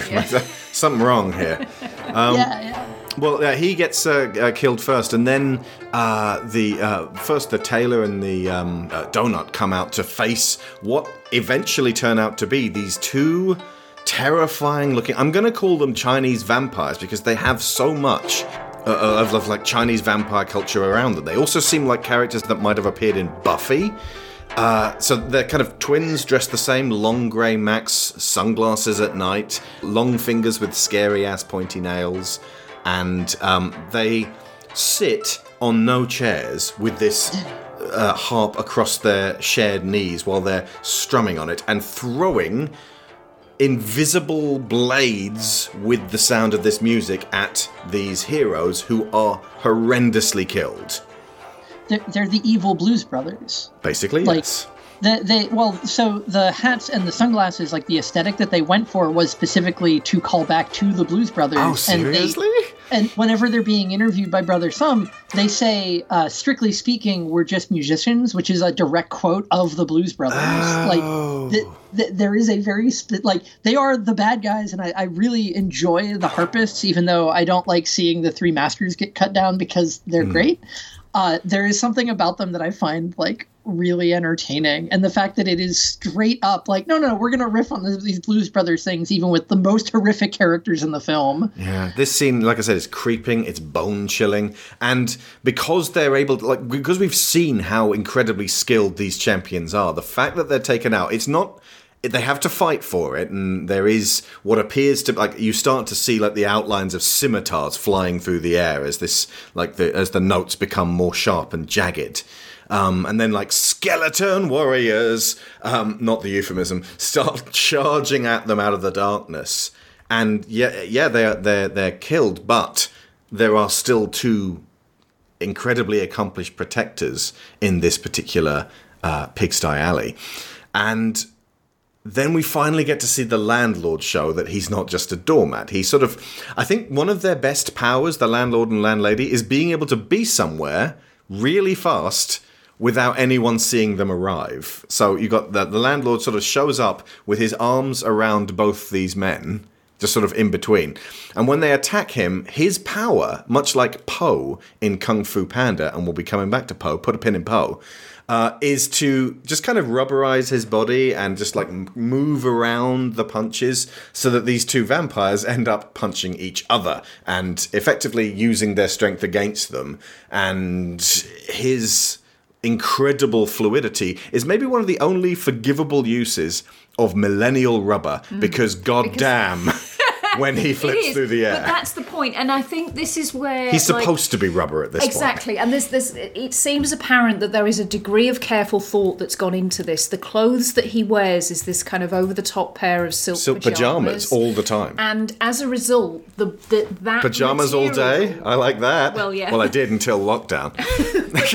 that material fits very well with that kind of rubberized movement and, and that flow that you get. And I, I mean, I wrote it down as, as being sort of drunken master style, but in the uh, the interview that Stephen Chow had with the, the critic that you were talking about before, he's referring to it as uh, as Tai Chi, which obviously the, the movements and everything are, and the the, the He's a waterbender. Of the, yeah, the essence of the philosophy behind Tai Chi is very much flow like water. Hmm. And that is basically what he does. And it means that they can't land a blow. Yeah, it's, it's redirection of force is a lot of Tai Chi as well. You see it in Shaolin soccer again, but uh, it, it's it's really great. And I just imagine him using it to deflect a lot of the domestic abuse that he receives at the, at the mm. landlady. Mm-hmm. That's like why their relationship works. Yeah. Mm. Is so while she's because he can pounding him, it. he's just kind He's of just going flowing brr, around brr, it, brr, yeah. just pounding him and pounding him. No, no, it's different. That, that's a, that's a different thing. Okay. I mean, maybe Happy. Landladies Appreciation Day. Well, indeed. um, you, you mentioned that they seem like the harpists seem like uh, Buffy villains. Hmm. They actually did remind me a lot of the gentleman in From the Hush, Hush. episode. Yeah, thought so. in in terms of their appearance, the way they behave is, is different, Hmm. Yeah. but in terms of how they look, and the uh, the one of the best moves that they have is when uh, landlady comes up to face them Mm-hmm. um, and this is the first time really that we get to see the the true impact of the lion's roar we've seen her use it on the the uh, residents Yeah, previously she but a shouts much at more them. dialed down version of Yeah. it but the harpist's move at this point is to they give this almighty strum and from the harp comes forth this cloud of what I can only describe as skeleton, Skeleton warriors. warriors. Yes. so- and yeah, so so her her power is to be able to go and like because the cigarette's there all the time, there's this wonderful visual of her, like when she starts to inhale, the whole cigarette gets smoked down to the butt in one moment as her boobs become enormous. Again, like I said, this broken matriarchal force. Hmm. And then just just screams like like fucking black canary screams at them. But at the same time, because there's that cigarette, it just kind of flies forth in slow motion out of her mouth as she sort of blows their clothes off, and then just sends them, fl- you know, just decimates them and turns them into bits. Yes. I, I love it because they're crawling away in their underwear and they're like, the lion's roar is real. So, um, and then, like I said, that that that mo- they, their ability to just be somewhere really quickly. So, Brother Sum and his assistant, uh, sort of looking out the uh, windows of their vintage car. Then Brother Sum looks at the driver, and then it's the landlord who's sitting with the driver, and then sort of looks back, and the landlady is sitting between them again with her arms around them in this kind of you won't even you didn't even know how she got there, and then she does this kind of like she doesn't say anything to him. She just sort of gestures like points you, them, uh-uh. And then she sort of like balls her hand into a fist and then just sort of pushes it forwards under his chin and then a little bit more and then pushes her chin up and then sort of just brings the fist back, extends a thumb, and it just rubs it across her nose like Bruce Lee. And it's like, this is the most fucking badass bitch in the entire world. And it's it's it's, it's an incredibly gratifying moment. And, and then as they're driving away, Brother Sum is trying to like hold his cigar and light it. And he's shaking too much, and they accidentally light that terrible oil that's on his head. Ah, of course. That is a little bit of extra karma because he was actually going to set a mother and her child on fire in one of those, jesus is getting a bit hard moments before the three champions reveal themselves and defend the Pigsty Alley. So, yeah. Um, having just watched uh, uh, Birds of Prey again, there's actually a little bit of connectivity with that. That level of heightened, stylized, kind of like fending off a really just heartless crime syndicate and just. Again, this this joyous kicking of wholesale ass, and both this and Birds of Prey rely on you underestimating the abilities of these various characters, and then them coming forwards with far more than you would ever have expected from them. Yeah. Um, so the landlords then fight. The actually, before we get on to the next bit of fighting, because we've been talking about fighting for a while, let's talk about Fong. Remember that little girl with the lolly we mentioned earlier? She is now an ice cream lady, and she is mute. And I recall very specifically, Stephen Chow uh, asked the actress, "Would you like to be a character who speaks?" And she actually liked the challenge of being mute because you can't actually say anything to express yourself. It has to be all body posture and facial expression, and Although she does the eyes. use um, sign language at one point. Yeah, and but like, like a lot in her eyes. But she's also an introvert, which she, uh, the actress, uh, uh, uh, pointed out, which means that she can't even make big, wild, elaborate um, body movements. It's not really in her. So she is. There's almost a feeling like she's desperately trying to get certain people to understand what she means. And because they're all too busy shouting and, and, and shoving her around, they're not getting it. And this was one of the bits of the movie that kind of like has over like it, it originally made me a little uncomfortable, and over time I've not become more comfortable with it. Sharon, if like basically because she's trying to connect with our hero Sing, and he treats her like dog shit. Yeah, yeah, he does. Um, I think ultimately the. I, I mean, I think Fong is a lovely character. She's a very sweet girl, and she is a, a key part of how uh, Sing's character eh, not evolves exactly. She doesn't play a, a big part in how he moves through the film as a whole, but she is instrumental to uh, indicating his outlook on the world at any given moment. Basically, if he is looking on her with favour, then that means he's on the right path. If he is trying to um, either ignore her or take advantage of her, he's going down the wrong route. She's his canary down the mine. She's well, the, okay. The the way that it kind of um, occurred to me that she is used in the story is um, as Dulcinea is used in um, The Man of La Mancha. As uh, uh, Don Quixote puts it, a Alonso woman is the very. Sorry. Well, no, he is Don Quixote when he says it. Uh-huh. Um, a woman is the very soul of man. A woman is glory, Mm-hmm. and O- Only Sing approaches this in a kind of "Give me your ice cream or I'll smash your face in." Well, yes, exactly. so, so she's not really um, much of a character in her own right in the story, except to the degree that she is shown to have great forbearance and, and tolerance for the shit that various assorted people dump on her. Specifically, she recognised in the park all those years ago that he did try to actually save Yeah. her again, damsel in distress, but she was being bullied by five dudes, Mm. and um, th- she. I think she offers him the lolly in the end, and he smacks it out of her hand, and it the, shatters. In the, in, initially, he's right. So the, the lolly that the bullies were originally trying to steal from her, when they're in the park, she offers it to him, and we don't see what happens when they were kids. But she has kept. He didn't take it because she's still got it. She has kept that lolly all this time um, in a tin in her ice cream trolley. ah, and then he throws and it she away. offers it to him. Basically, this is where the sign language comes in. What she's gesturing to him is, "I know you back when this happened. Look here, see this lolly. This is from that incident." Hmm. And at that point, he is feeling he's at his lowest, and he She's knows reminding him he's of the time of wrong his- thing. Exactly. He's he's kind of Yeah. the His he's- greatest he's humiliation. trying to grab at uh, being a. a a robber uh, uh, committing crimes, but he can't even do that right. All he can turn over is a little ice cream trolley that's got however many pennies in the in the um, Kitty. cash kitty, and so he smacks the lolly out of her hand and it shatters. Um, and then the lolly comes back later on um, as a, a way of them reconnecting, and again it becomes a symbol of of him trying to uh, follow his right instincts.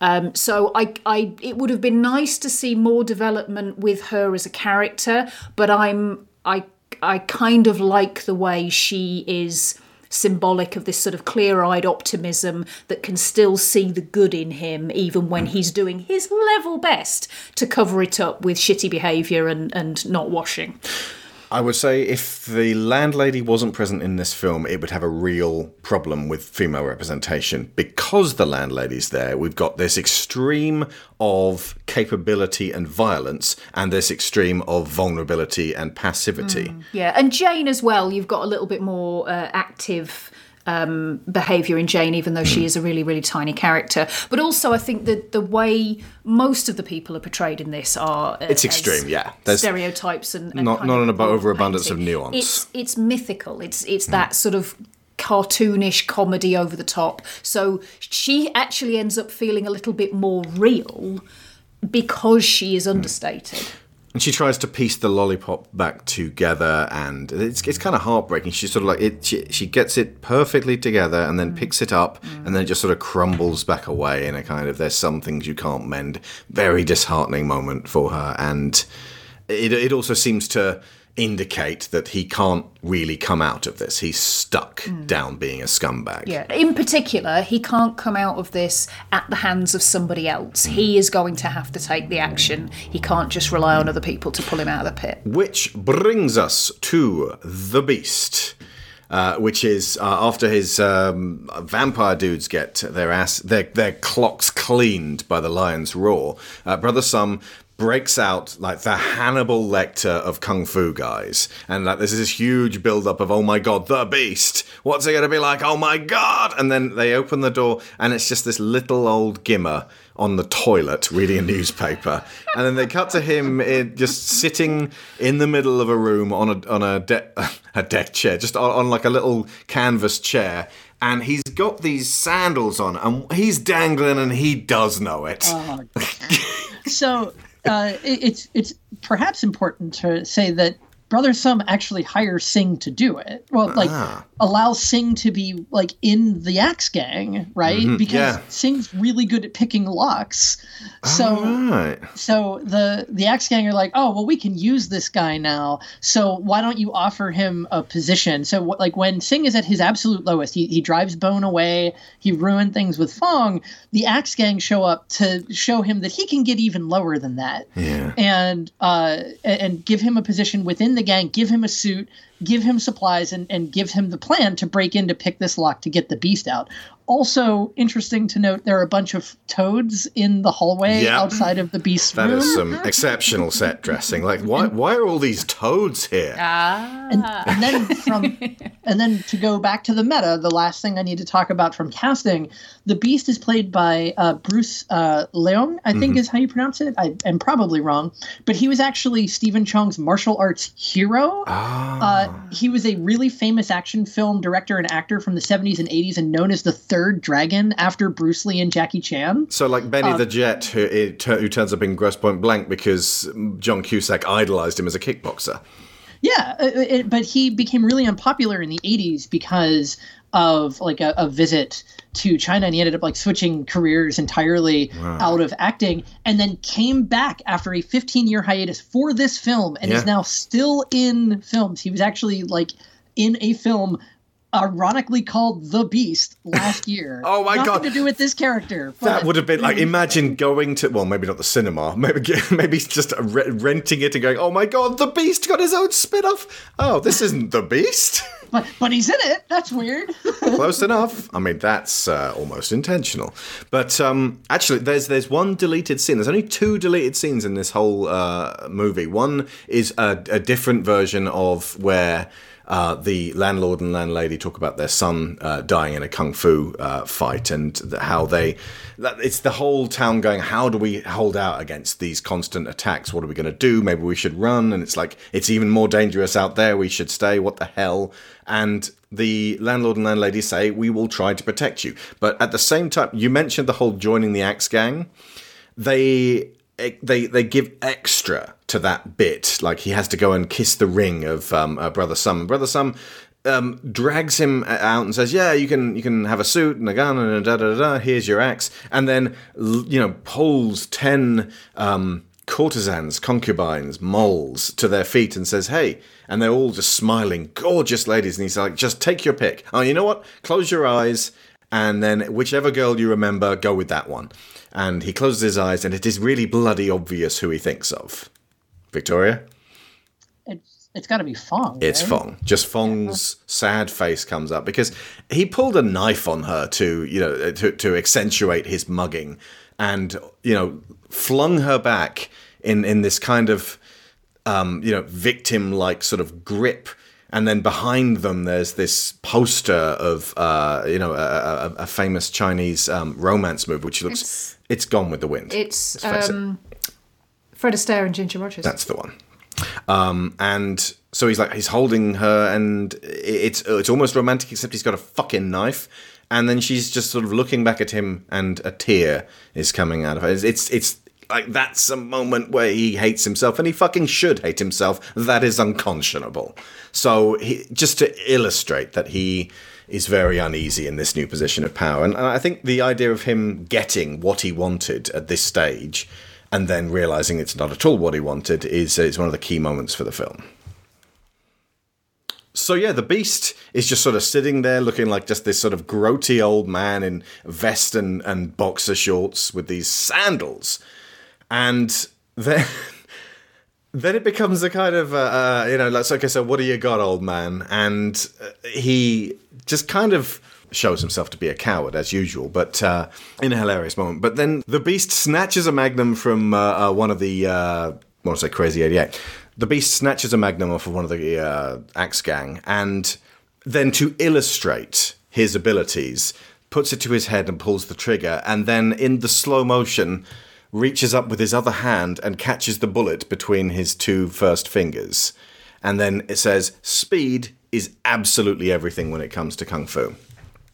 Which is, you know, he then proceeds to uh, fight the uh, landlady and landlord in this almighty brawl, this knockdown, drag out. Well, they're going to be able to, to handle this, but they they get their asses handed to them.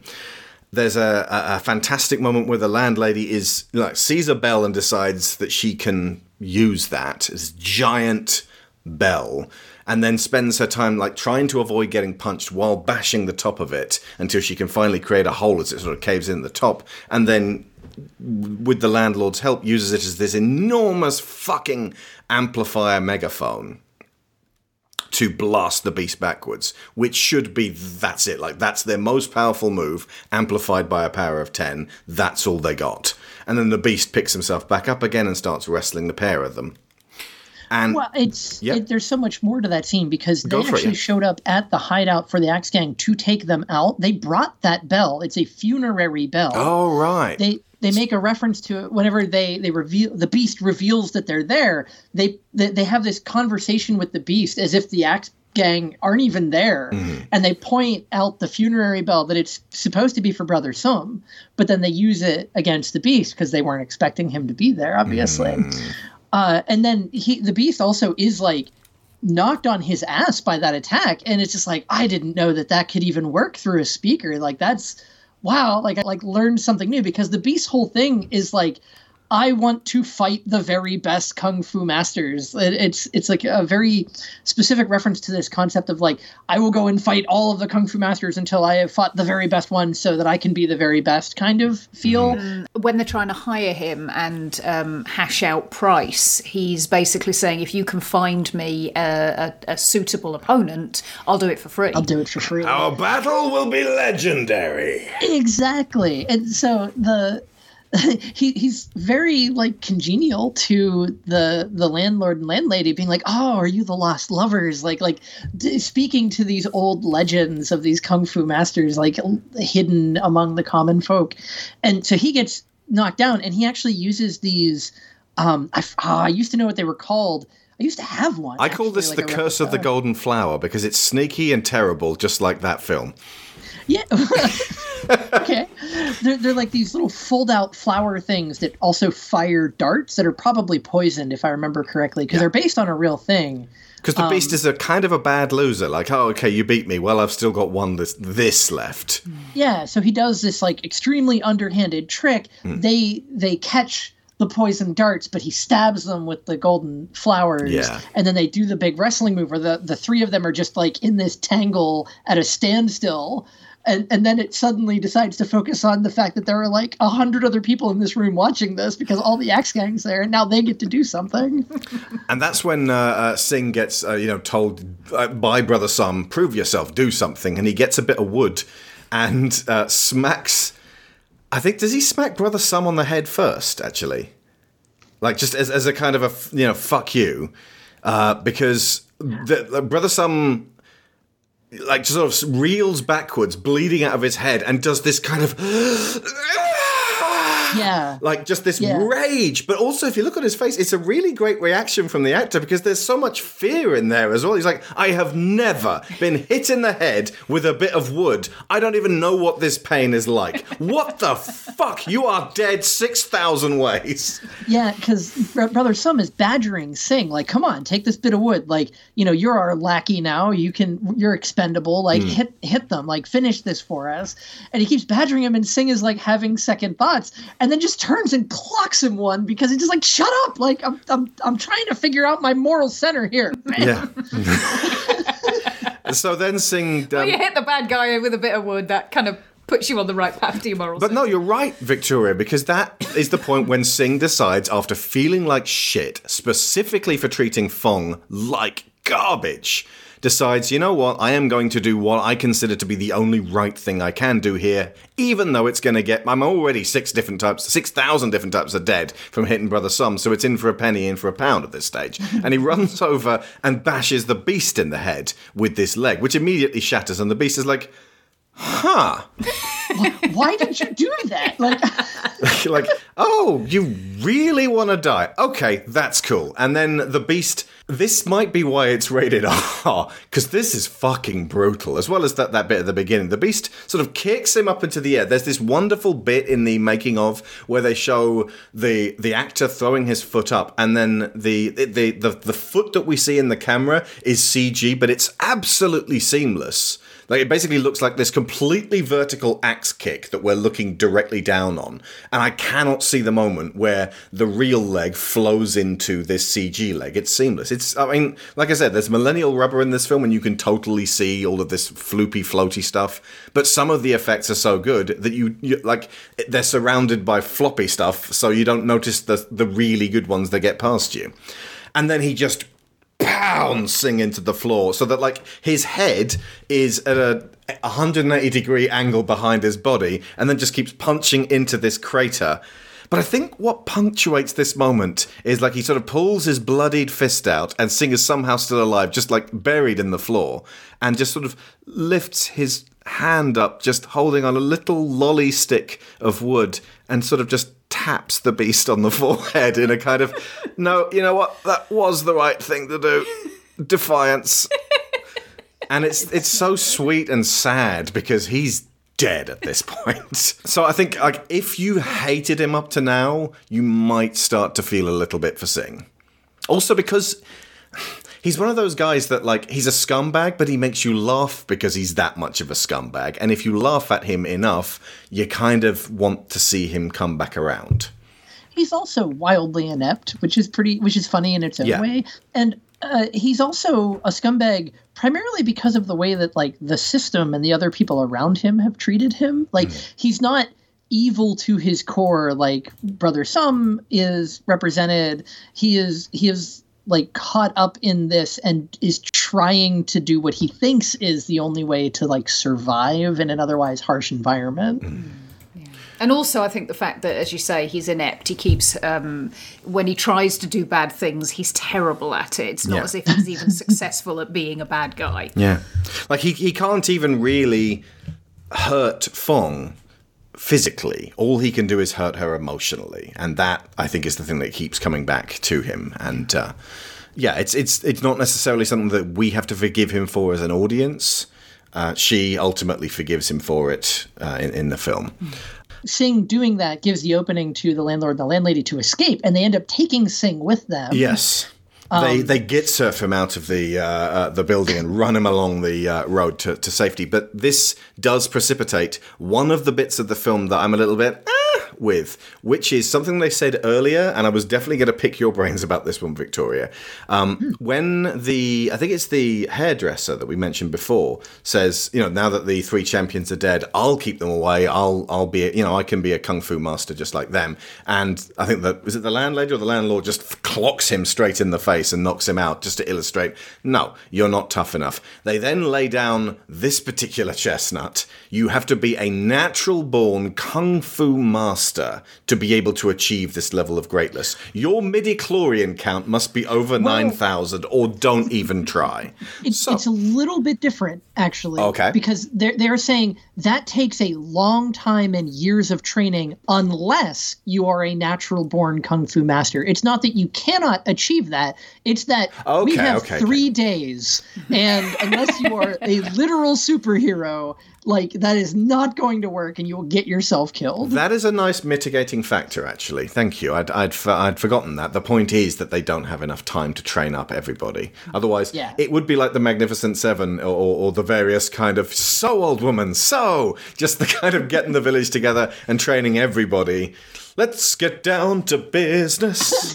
Which would be awesome, but would be a different story. Yeah, and also like the, they, the point that they're trying to make is that it does take that long. So I suppose actually, if they had trained the town up to be that good in three days, that is actually worse than saying um, you can either train for years or be or be fucking Superman. But I suppose if they were going to take that route, you could have them sort of reluctantly agree to start training everybody, even though they don't think it's going to do any good, and then it rapidly becomes apparent that for some reason everybody born in Pigsty Alley is a natural born kung fu master. Well, the decision they make is we'll go to Brother Sum with a bell, Yeah. and then we'll kick the shit out of all of them, and hopefully we'll win, and and, and then that'll be that. But we'll take the fight.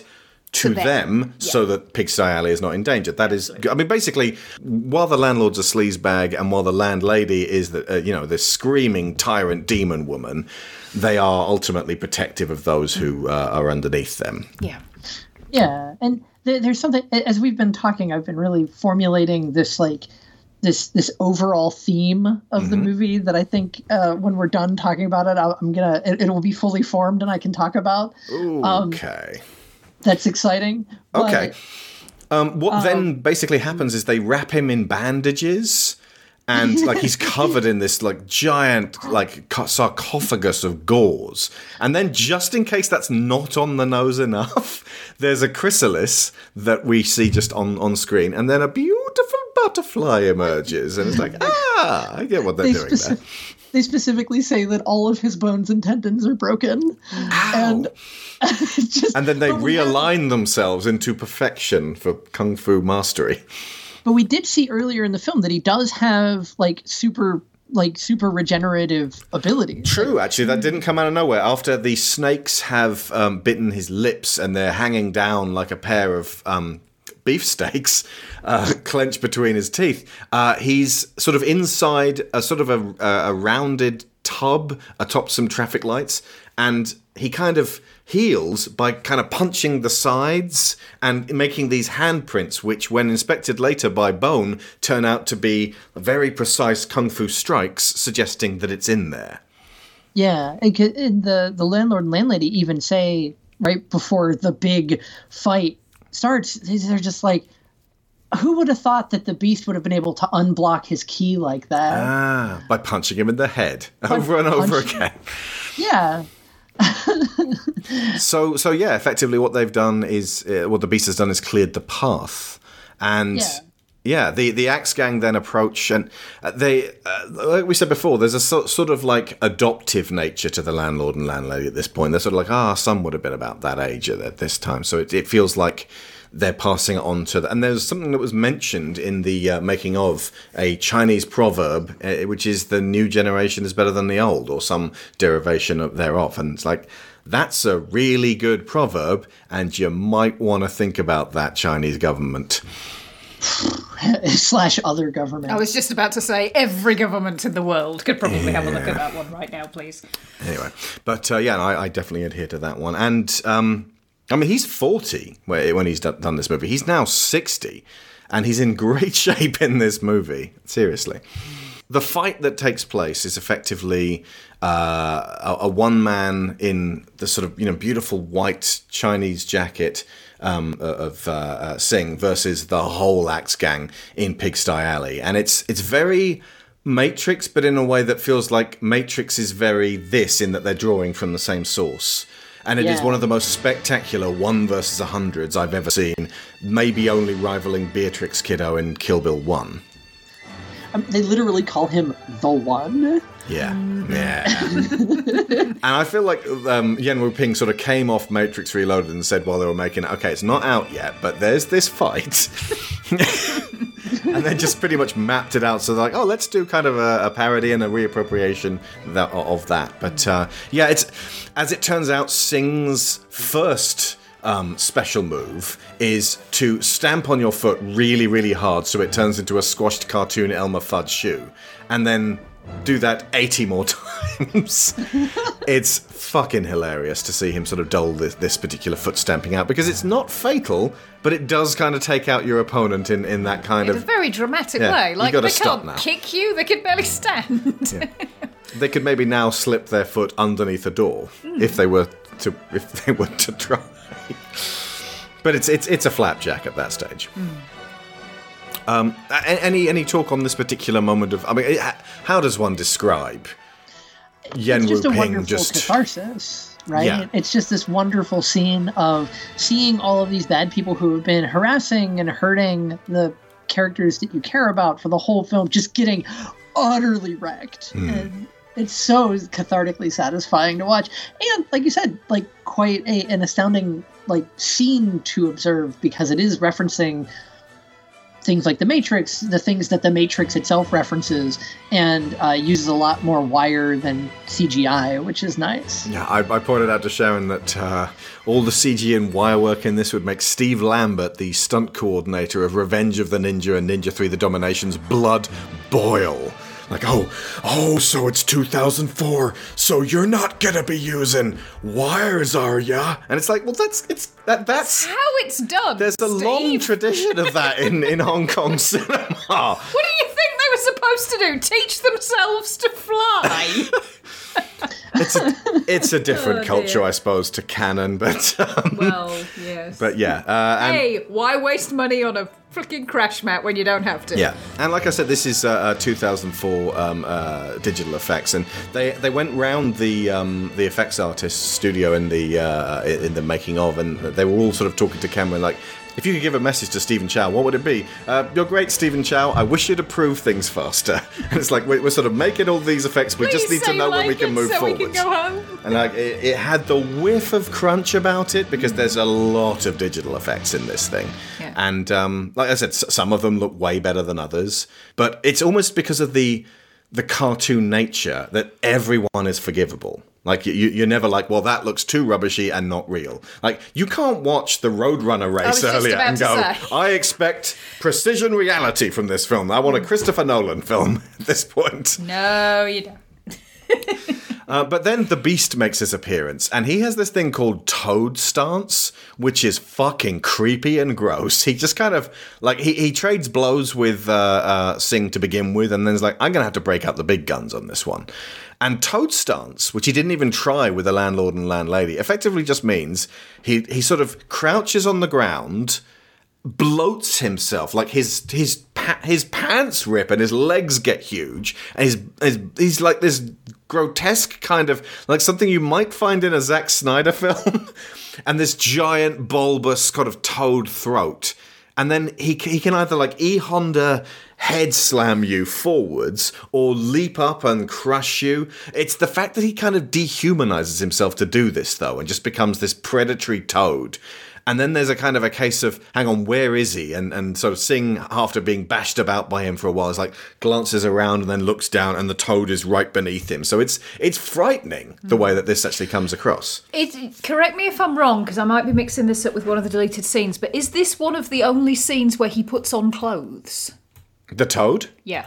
yes, Because It's a crappy old scenes, suit. he's wearing like a singlet and, and white boxer shorts. Yeah. And he puts on this uh, this outfit, and then it almost feels like a. Why did you bother putting that on if you were going to do Toad Stance and shred it? And then B, ah, you did it so that we could see the clothes shred. yes. Although I think he probably would have been more comfortable in that boiling hot alley in Well, uh, yes, in in, just his pants and vest. Um, but yeah, the um, the actual the fight sort of throws itself around the place. Uh, Victoria, anything on the Toad fight before we get to the climax of the Toad fight? No, it just reminds, uh, for whatever reason, it reminds me in a video game, Neo, you fight a giant ninja toad, and it's just like, oh, okay. Like, there's there's precedent for this somewhere. When you said Neo, I thought the Matrix Path of Neo, which is. Uh, do you Oh, remember? no. There was a Matrix game with Jada Pinkett Smith in it and the guy who played Ghost, and it was sort of like, this happened between the Matrix 2 and 3. And then there was another one which is like, well, that was boring. Let's just do all the Matrix films from Neo's perspective. And then at the the end, he fights Galactus version of, of Agent Smith instead of uh, the actual fight that we got there. yeah. The, the only good Matrix video game was the MMO. Don't at me, but uh, They killed that- Morpheus, those bastards. I think he'll come mysteriously back to life in uh, the uh, the, the Fourth. God. We could probably be looking for. Like, we would have seen the trailer for the fourth Matrix film. It would be ready were it not for that goddamn COVID. Anyway, folks, we're going to be doing Matrix two and three. Don't at me. they're better than you remember. They're also worse, but they're also better. Okay, so here's the thing. Back when we covered the original Kung Fu Panda, I just sang the praises of it left, right, and center, and just I love Kung Fu Panda, still do. But Brendan, one of uh, our, our very good friends and a regular guest on the show, pointed out that Po, at the end of Kung Fu Panda, effectively destroys Tai Lung. And if you look at Tai Lung's backstory, it's kind of sad, and he f- gave in to rage and he's dangerous to everyone. But there's something about Po's character that suggests that just destroying him with a pinky um, and just the, the, the, big explosion, like Tai Lung never comes back in two or three. He's gone. He might, maybe he turns up in the series. I don't know. But uh, as far as we're concerned, the whooshy finger hold is absolutely fatal. That feels like totally Sing could have done that here to the toad and splattered him. Like he, he ends up getting flung into the air, and then he meets Buddha up there in the clouds. It reminded me of the uh, very first episode of uh, uh, Monkey. Remember that where he he goes up into the clouds, meets Buddha, says he's way better than Buddha. Buddha challenges him to a race to the edge of the universe, and then he flies there on a cloud, finds four pillars, pisses on them to mark his monkey territory, and then it turns out he never even left Buddha's hand, and those were Buddha's fingers. And Buddha's kind of into it. You know, your mythical beings, whatever floats your boat. But what Sing ultimately ends up doing is flying back to Earth with Buddha Palm, his second amazing move, and just flattens the toad. And then the toad just about manages to get up again, tries the curse of the golden flower, and then he f- flings a horizontal palm of Buddha at him, which blasts him backwards while, while he's still standing. And it kind of like he's still standing rigid, but like this force rushes through him. Mm. And then it, he, uh, Sing is able to then take that flower, open it up, get rid of the needle inside, and then just fly it away like a like a, a, a dandelion head. And the best thing happens, which is that the beast looks at his opponent and then kneels and says, Teach me. He is humbled and he effectively has won through peace and just being a bigger badass but he could then easily have killed the beast but doesn't. And that is that is how kung fu panda should have ended. Tai lung should have said teach me in a kind of a like okay I've been so angry all these years, but I finally met a foe who could defeat me. Uh, I'm humbled mm. by that. Well, Stephen Chow said in his in his interview that this is a really uh, central part of his personal philosophy, hmm. which is that it is whatever the circumstances, it is better to forgive than to kill. And I think this really resonated with me because I, uh, Tiger's Eye in particular, has a bit in it, which everyone who's read it or listened to it will know exactly what bit I'm talking about, where it could just have been a fight to the death, and it wasn't. It was this measure of forgiveness and uh, humility, and, and I. I love that as a close. So I feel like uh, for all of the problems that have occurred throughout this, I can forgive it a lot of the um, the issues that we've uh, mentioned along this time because the ending, philosophically speaking, uh, is something which uh, I think a, a, lot of people need. Yeah. Victoria, you've got a overarching. Hang on, Sharon. Ah. Oh wait! Before you go, Sharon. Can I just yeah? Can I just say one tiny thing about the, uh, the there was something visually about the Buddhist uh, the Buddha palm mm-hmm. that I absolutely love, and I I can't believe it's taken me this many times of watching this film to see it. Mm-hmm. But as he as uh, Sing is falling down to earth, he's holding out his hand, and it's like the the way this move works is that it utilizes artist's perspective.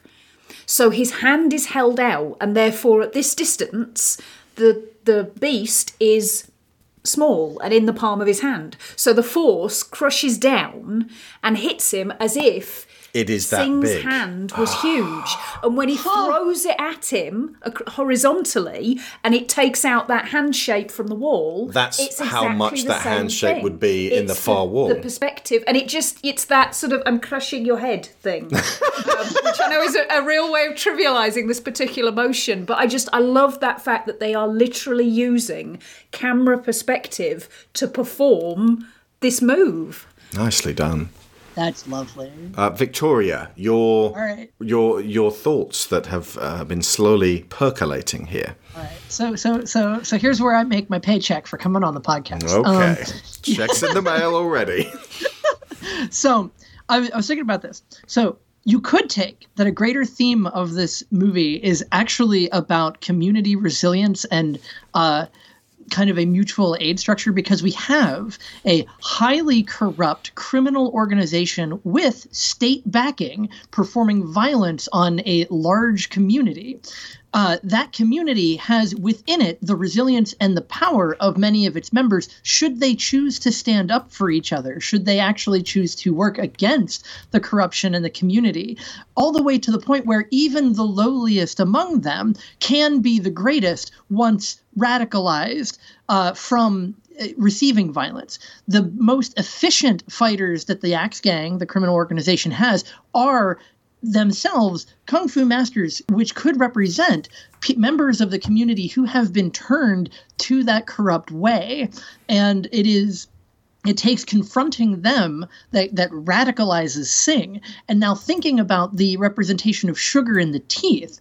So we have sugar being a weird underlying theme in this movie, ruining the the teeth of the criminal organization. Oh my because- through- goodness. through the over uh, consumption of it. But then we have Fong, who is distributing ice cream to the common people, this small bit of resilience, this small bit of comfort that she can hand out to everyone, where she has held that it, what is important is comfort to the masses that, that you can distribute this. And in the end, Sing's great revelation, great move against the corrupt state, the corrupt backing, is to further distribute those resources amongst the population in the form of the candy store. It makes a candy store. And if you remember, when they bring, when the landlady and landlord bring him back and he's been shattered, uh, he's trying to communicate with them, but he can't talk. And he draws in his own blood on the floor that lollipop. Mm-hmm. And it doesn't, it's like they're asking, what do you need? But ultimately, when it comes down to it, what he needs is forgiveness for this terrible act and self forgiveness. So it is a movie where the disenfranchised and the disillusioned stand up and become radicalized against a corrupt state backed force. And by standing together, they win. Wow, That's glorious. that is fantastic. and it's all to the tune of Chinese opera, this joyful kind of uh, celebration of uh, of their form that they're going through. That's wonderful. Although that does make me think first you get the sugar, then you get this the power. power. No, that's Brother Sum's way of doing it. No, he wants exactly. to be the. That's that's the act Chinese Gang's motto. Scarface. Yeah, absolutely. And then, as you say, the, the very end is that uh, um, Sing's decision is to open up a candy shop, and he uh, and Fong spots him, and there's this wonderful shot that turns around them in the street as they're sort of looking at each other, and then uh, as it comes back around, they're both children again, and they can start from that moment before life came along and fucked them both. Absolutely. And this, I will say that no matter what mood I've been in for the earlier elements of this film, this is the scene that always, always, always makes me cry. I am such a sucker for this idea of uh, people who have been through. Uh, struggle and torment having a moment of reverting to the the point in their development before all of that shit happened and getting to experience a moment of uh, of innocence and being able to let all of that go. And it's um, similar to the scene in LA Story Yeah, I was gonna say, through the that bit with Victoria and Tennant and has Steve Martin just same effect on me every time. I am just in floods And uh, then it, it concludes in this kind of. Oh, hang on. Are you going to say something, Victoria? I was going to say that there, there's even another meta contextual level to it. Uh, again, somewhat ironically, because this movie was became the highest grossing film out of Hong Kong until 2011. Good. And it happened in basically 2011? it, it was made on a 20 million dollar budget. Mm-hmm. It pulled a lot of people who are in retirement who used to do this who used to love this pulled them back into the scene many of whom are still acting to this day and giving them another chance. So it's it's like taking this community that has been lost pulling them in. It single-handedly is considered to have saved the Hong Kong film industry at the time because it was like kind of shaky as to whether or not it was even going to be able to maintain itself as an industry. And then this movie came out made just a ton of money compared to its budget and revitalized the the like Hong Kong action cinema. And so there, there's even a meta level of that story that I think is just so delightful. If you go to uh, You Are the Apple of My Eye was the 2011 film that finally outstripped it. That means Kung Fu Hustle is still the third highest grossing of the domestic Hong Kong uh, films. The uh, the first highest grossing, Cold War 2, a 2016 uh, crime thriller. Huh. Okay. So yeah, this movie has a huge handprint, perhaps. Oh, uh, d- did you spot number four? Shaolin Soccer. Hey!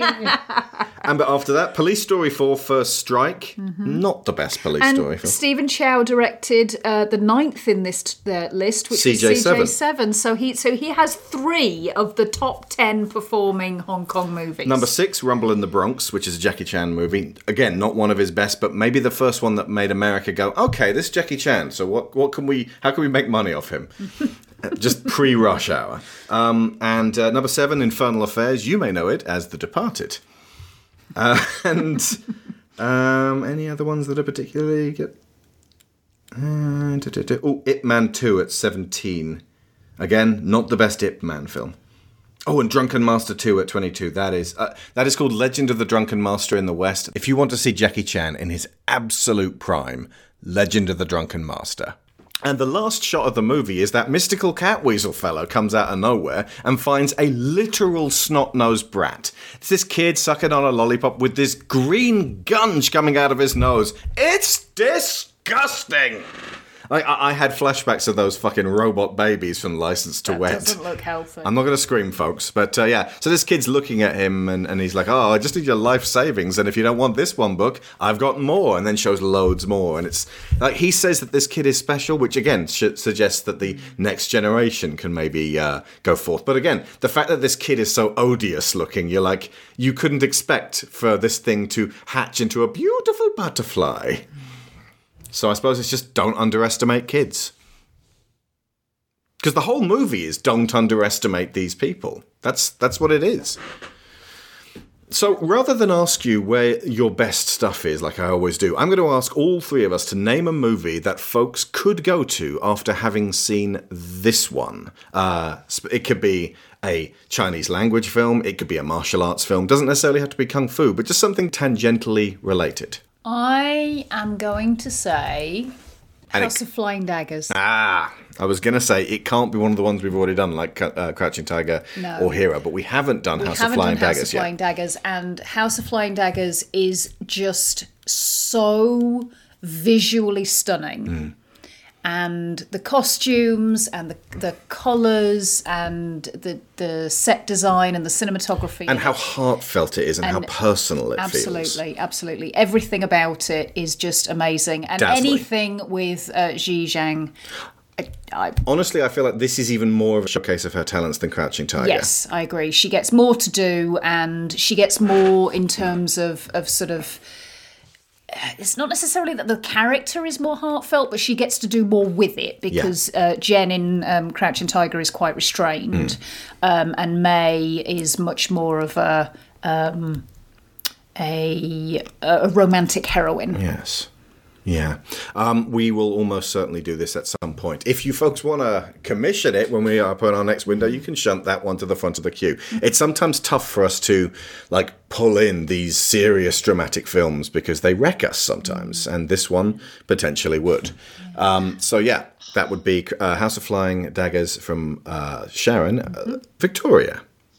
House of Flying Daggers is a really good call. Actually, I just I forgot about that. But no, no, no. My, I'm going to pull something really out there. Have you ever seen or heard of Baahubali? It's actually an Indian blockbuster. I'm going to check this one out. Oh wait, wait, I got. I have a scene to send you. Okay, cool. So I'm going to drop in the chat. It is. It is like less than a minute. It is uh, it, it is an Indian blockbuster that I need to watch. I haven't actually seen the whole thing, but it has a a, a very similarly cartoony action aesthetic to Kung Fu Hustle. It was actually recommended to me on Netflix because I had watched um, or uh, recommended to me on Amazon because I had watched uh, Shaolin Soccer. Oh my goodness! this clip. So, so oh my describe, lord! Yeah. To describe the, the clip that Alex and Sharon are watching, it is six dudes walking up onto a tree that they have tied down to the ground Looney Tune style and they all have these big shields and they it's just like super serious they all grab hands they cut the rope and the tree launches them through the air and they form a ball with the shields like a cylinder to smash over the wall that, of the city that they're sieging it is amazing That is incredible. And I think I recognise that actor as well. That lead So- guy. We'll we'll check Yeah. that out. But that looks that is so specifically- funny. that is specifically Baahubali 2 Yeah. um, which is on Netflix. And I haven't, again, I haven't watched the whole thing. I can't attest to it being good, but I know it has a very similar action aesthetic as Kung Fu Hustle. All right. Hey. Thank you. B. So, folks, that is B A A H U B A L I. And I'm going to go with uh, another Yuen Woo-ping film, actually directed by him. Uh, whenever people mention Ip Man uh, and they say, I have not seen any of them, uh, I, I kind of want to say, uh, just do. They're really good. The first one's not the best. The second one might not be the best. The fourth one's definitely not the best. The third one might be the best.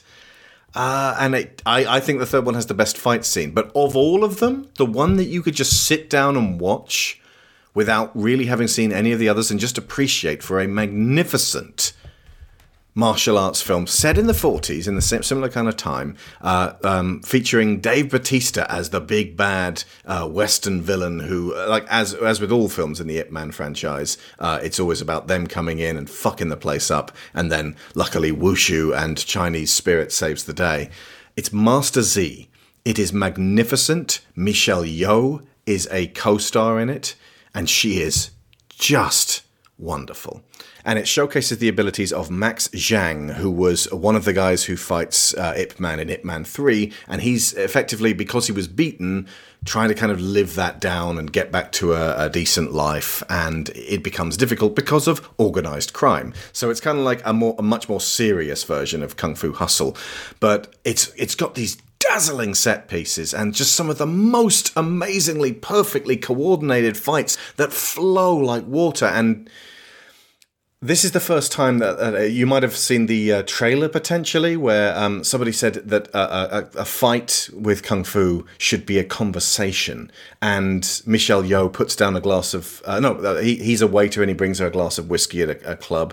And uh, puts it on the table and she says, It's not for me, it's for you. And then she shoves it with her hand, so it's about to go off the table. And then he drops his hand down and shoves it back. And then they sort of move it around the table with their hands. And effectively, she's trying to see what he can do. And the whole thing takes place wordlessly. It's magnificent. And that's just one moment in this exceptional film. We're almost certainly going to do a show on it. So, you have your homework, folks. It's Baahubali 2 not one. if you see one, if you see three, we'll send it back. Um, Sharon has said.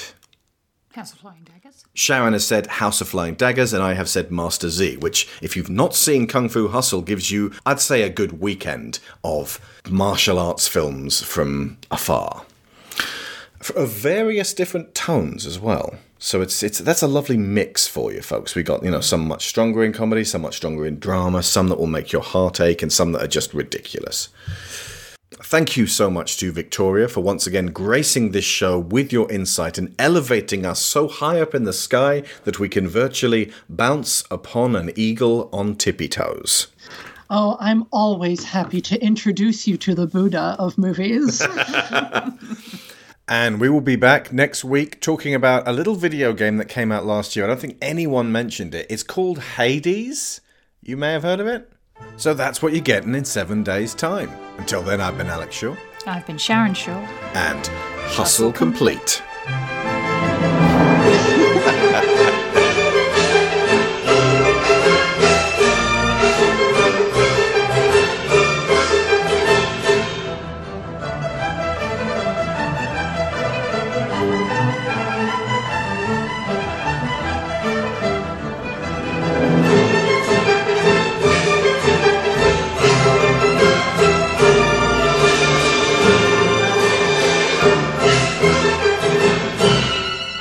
School of Movies is funded and kept going by Patreon. We wouldn't do it without you folks. And as always, our top sponsors get a shout out in every episode, so thank you to Aaron Lecluse, Abel Savard, Alex Outridge, Angus Lee, Benjamin Hoffer, Brian Novak, Cassandra Newman, Chris Finnick, Christopher Wolfe, Kieran Dashler, Connor Kennedy, Dan Mayer, Daniel Salguero, Dan Hepner, Dave Hickman, David Sheely, Duran Barnett, Evan Jankowski, Finbar Nicole, Frankie Punzi, Greg Downing, Jameis Enright, Jesse Ferguson, Joe Gasiga, Joe Crow, Joel Robinson, Johan Clayson, Joe G, who co-sponsored this episode along with Alex Vargas, Kat Essman, Kevin Vahey, Lorraine Chisholm, Mark Luksh, Matthew A. Siebert, Matthew Webb, Michael Haskell, Scott Jacob, Sarah Montgomery, Tim Rozensky, Timothy Green,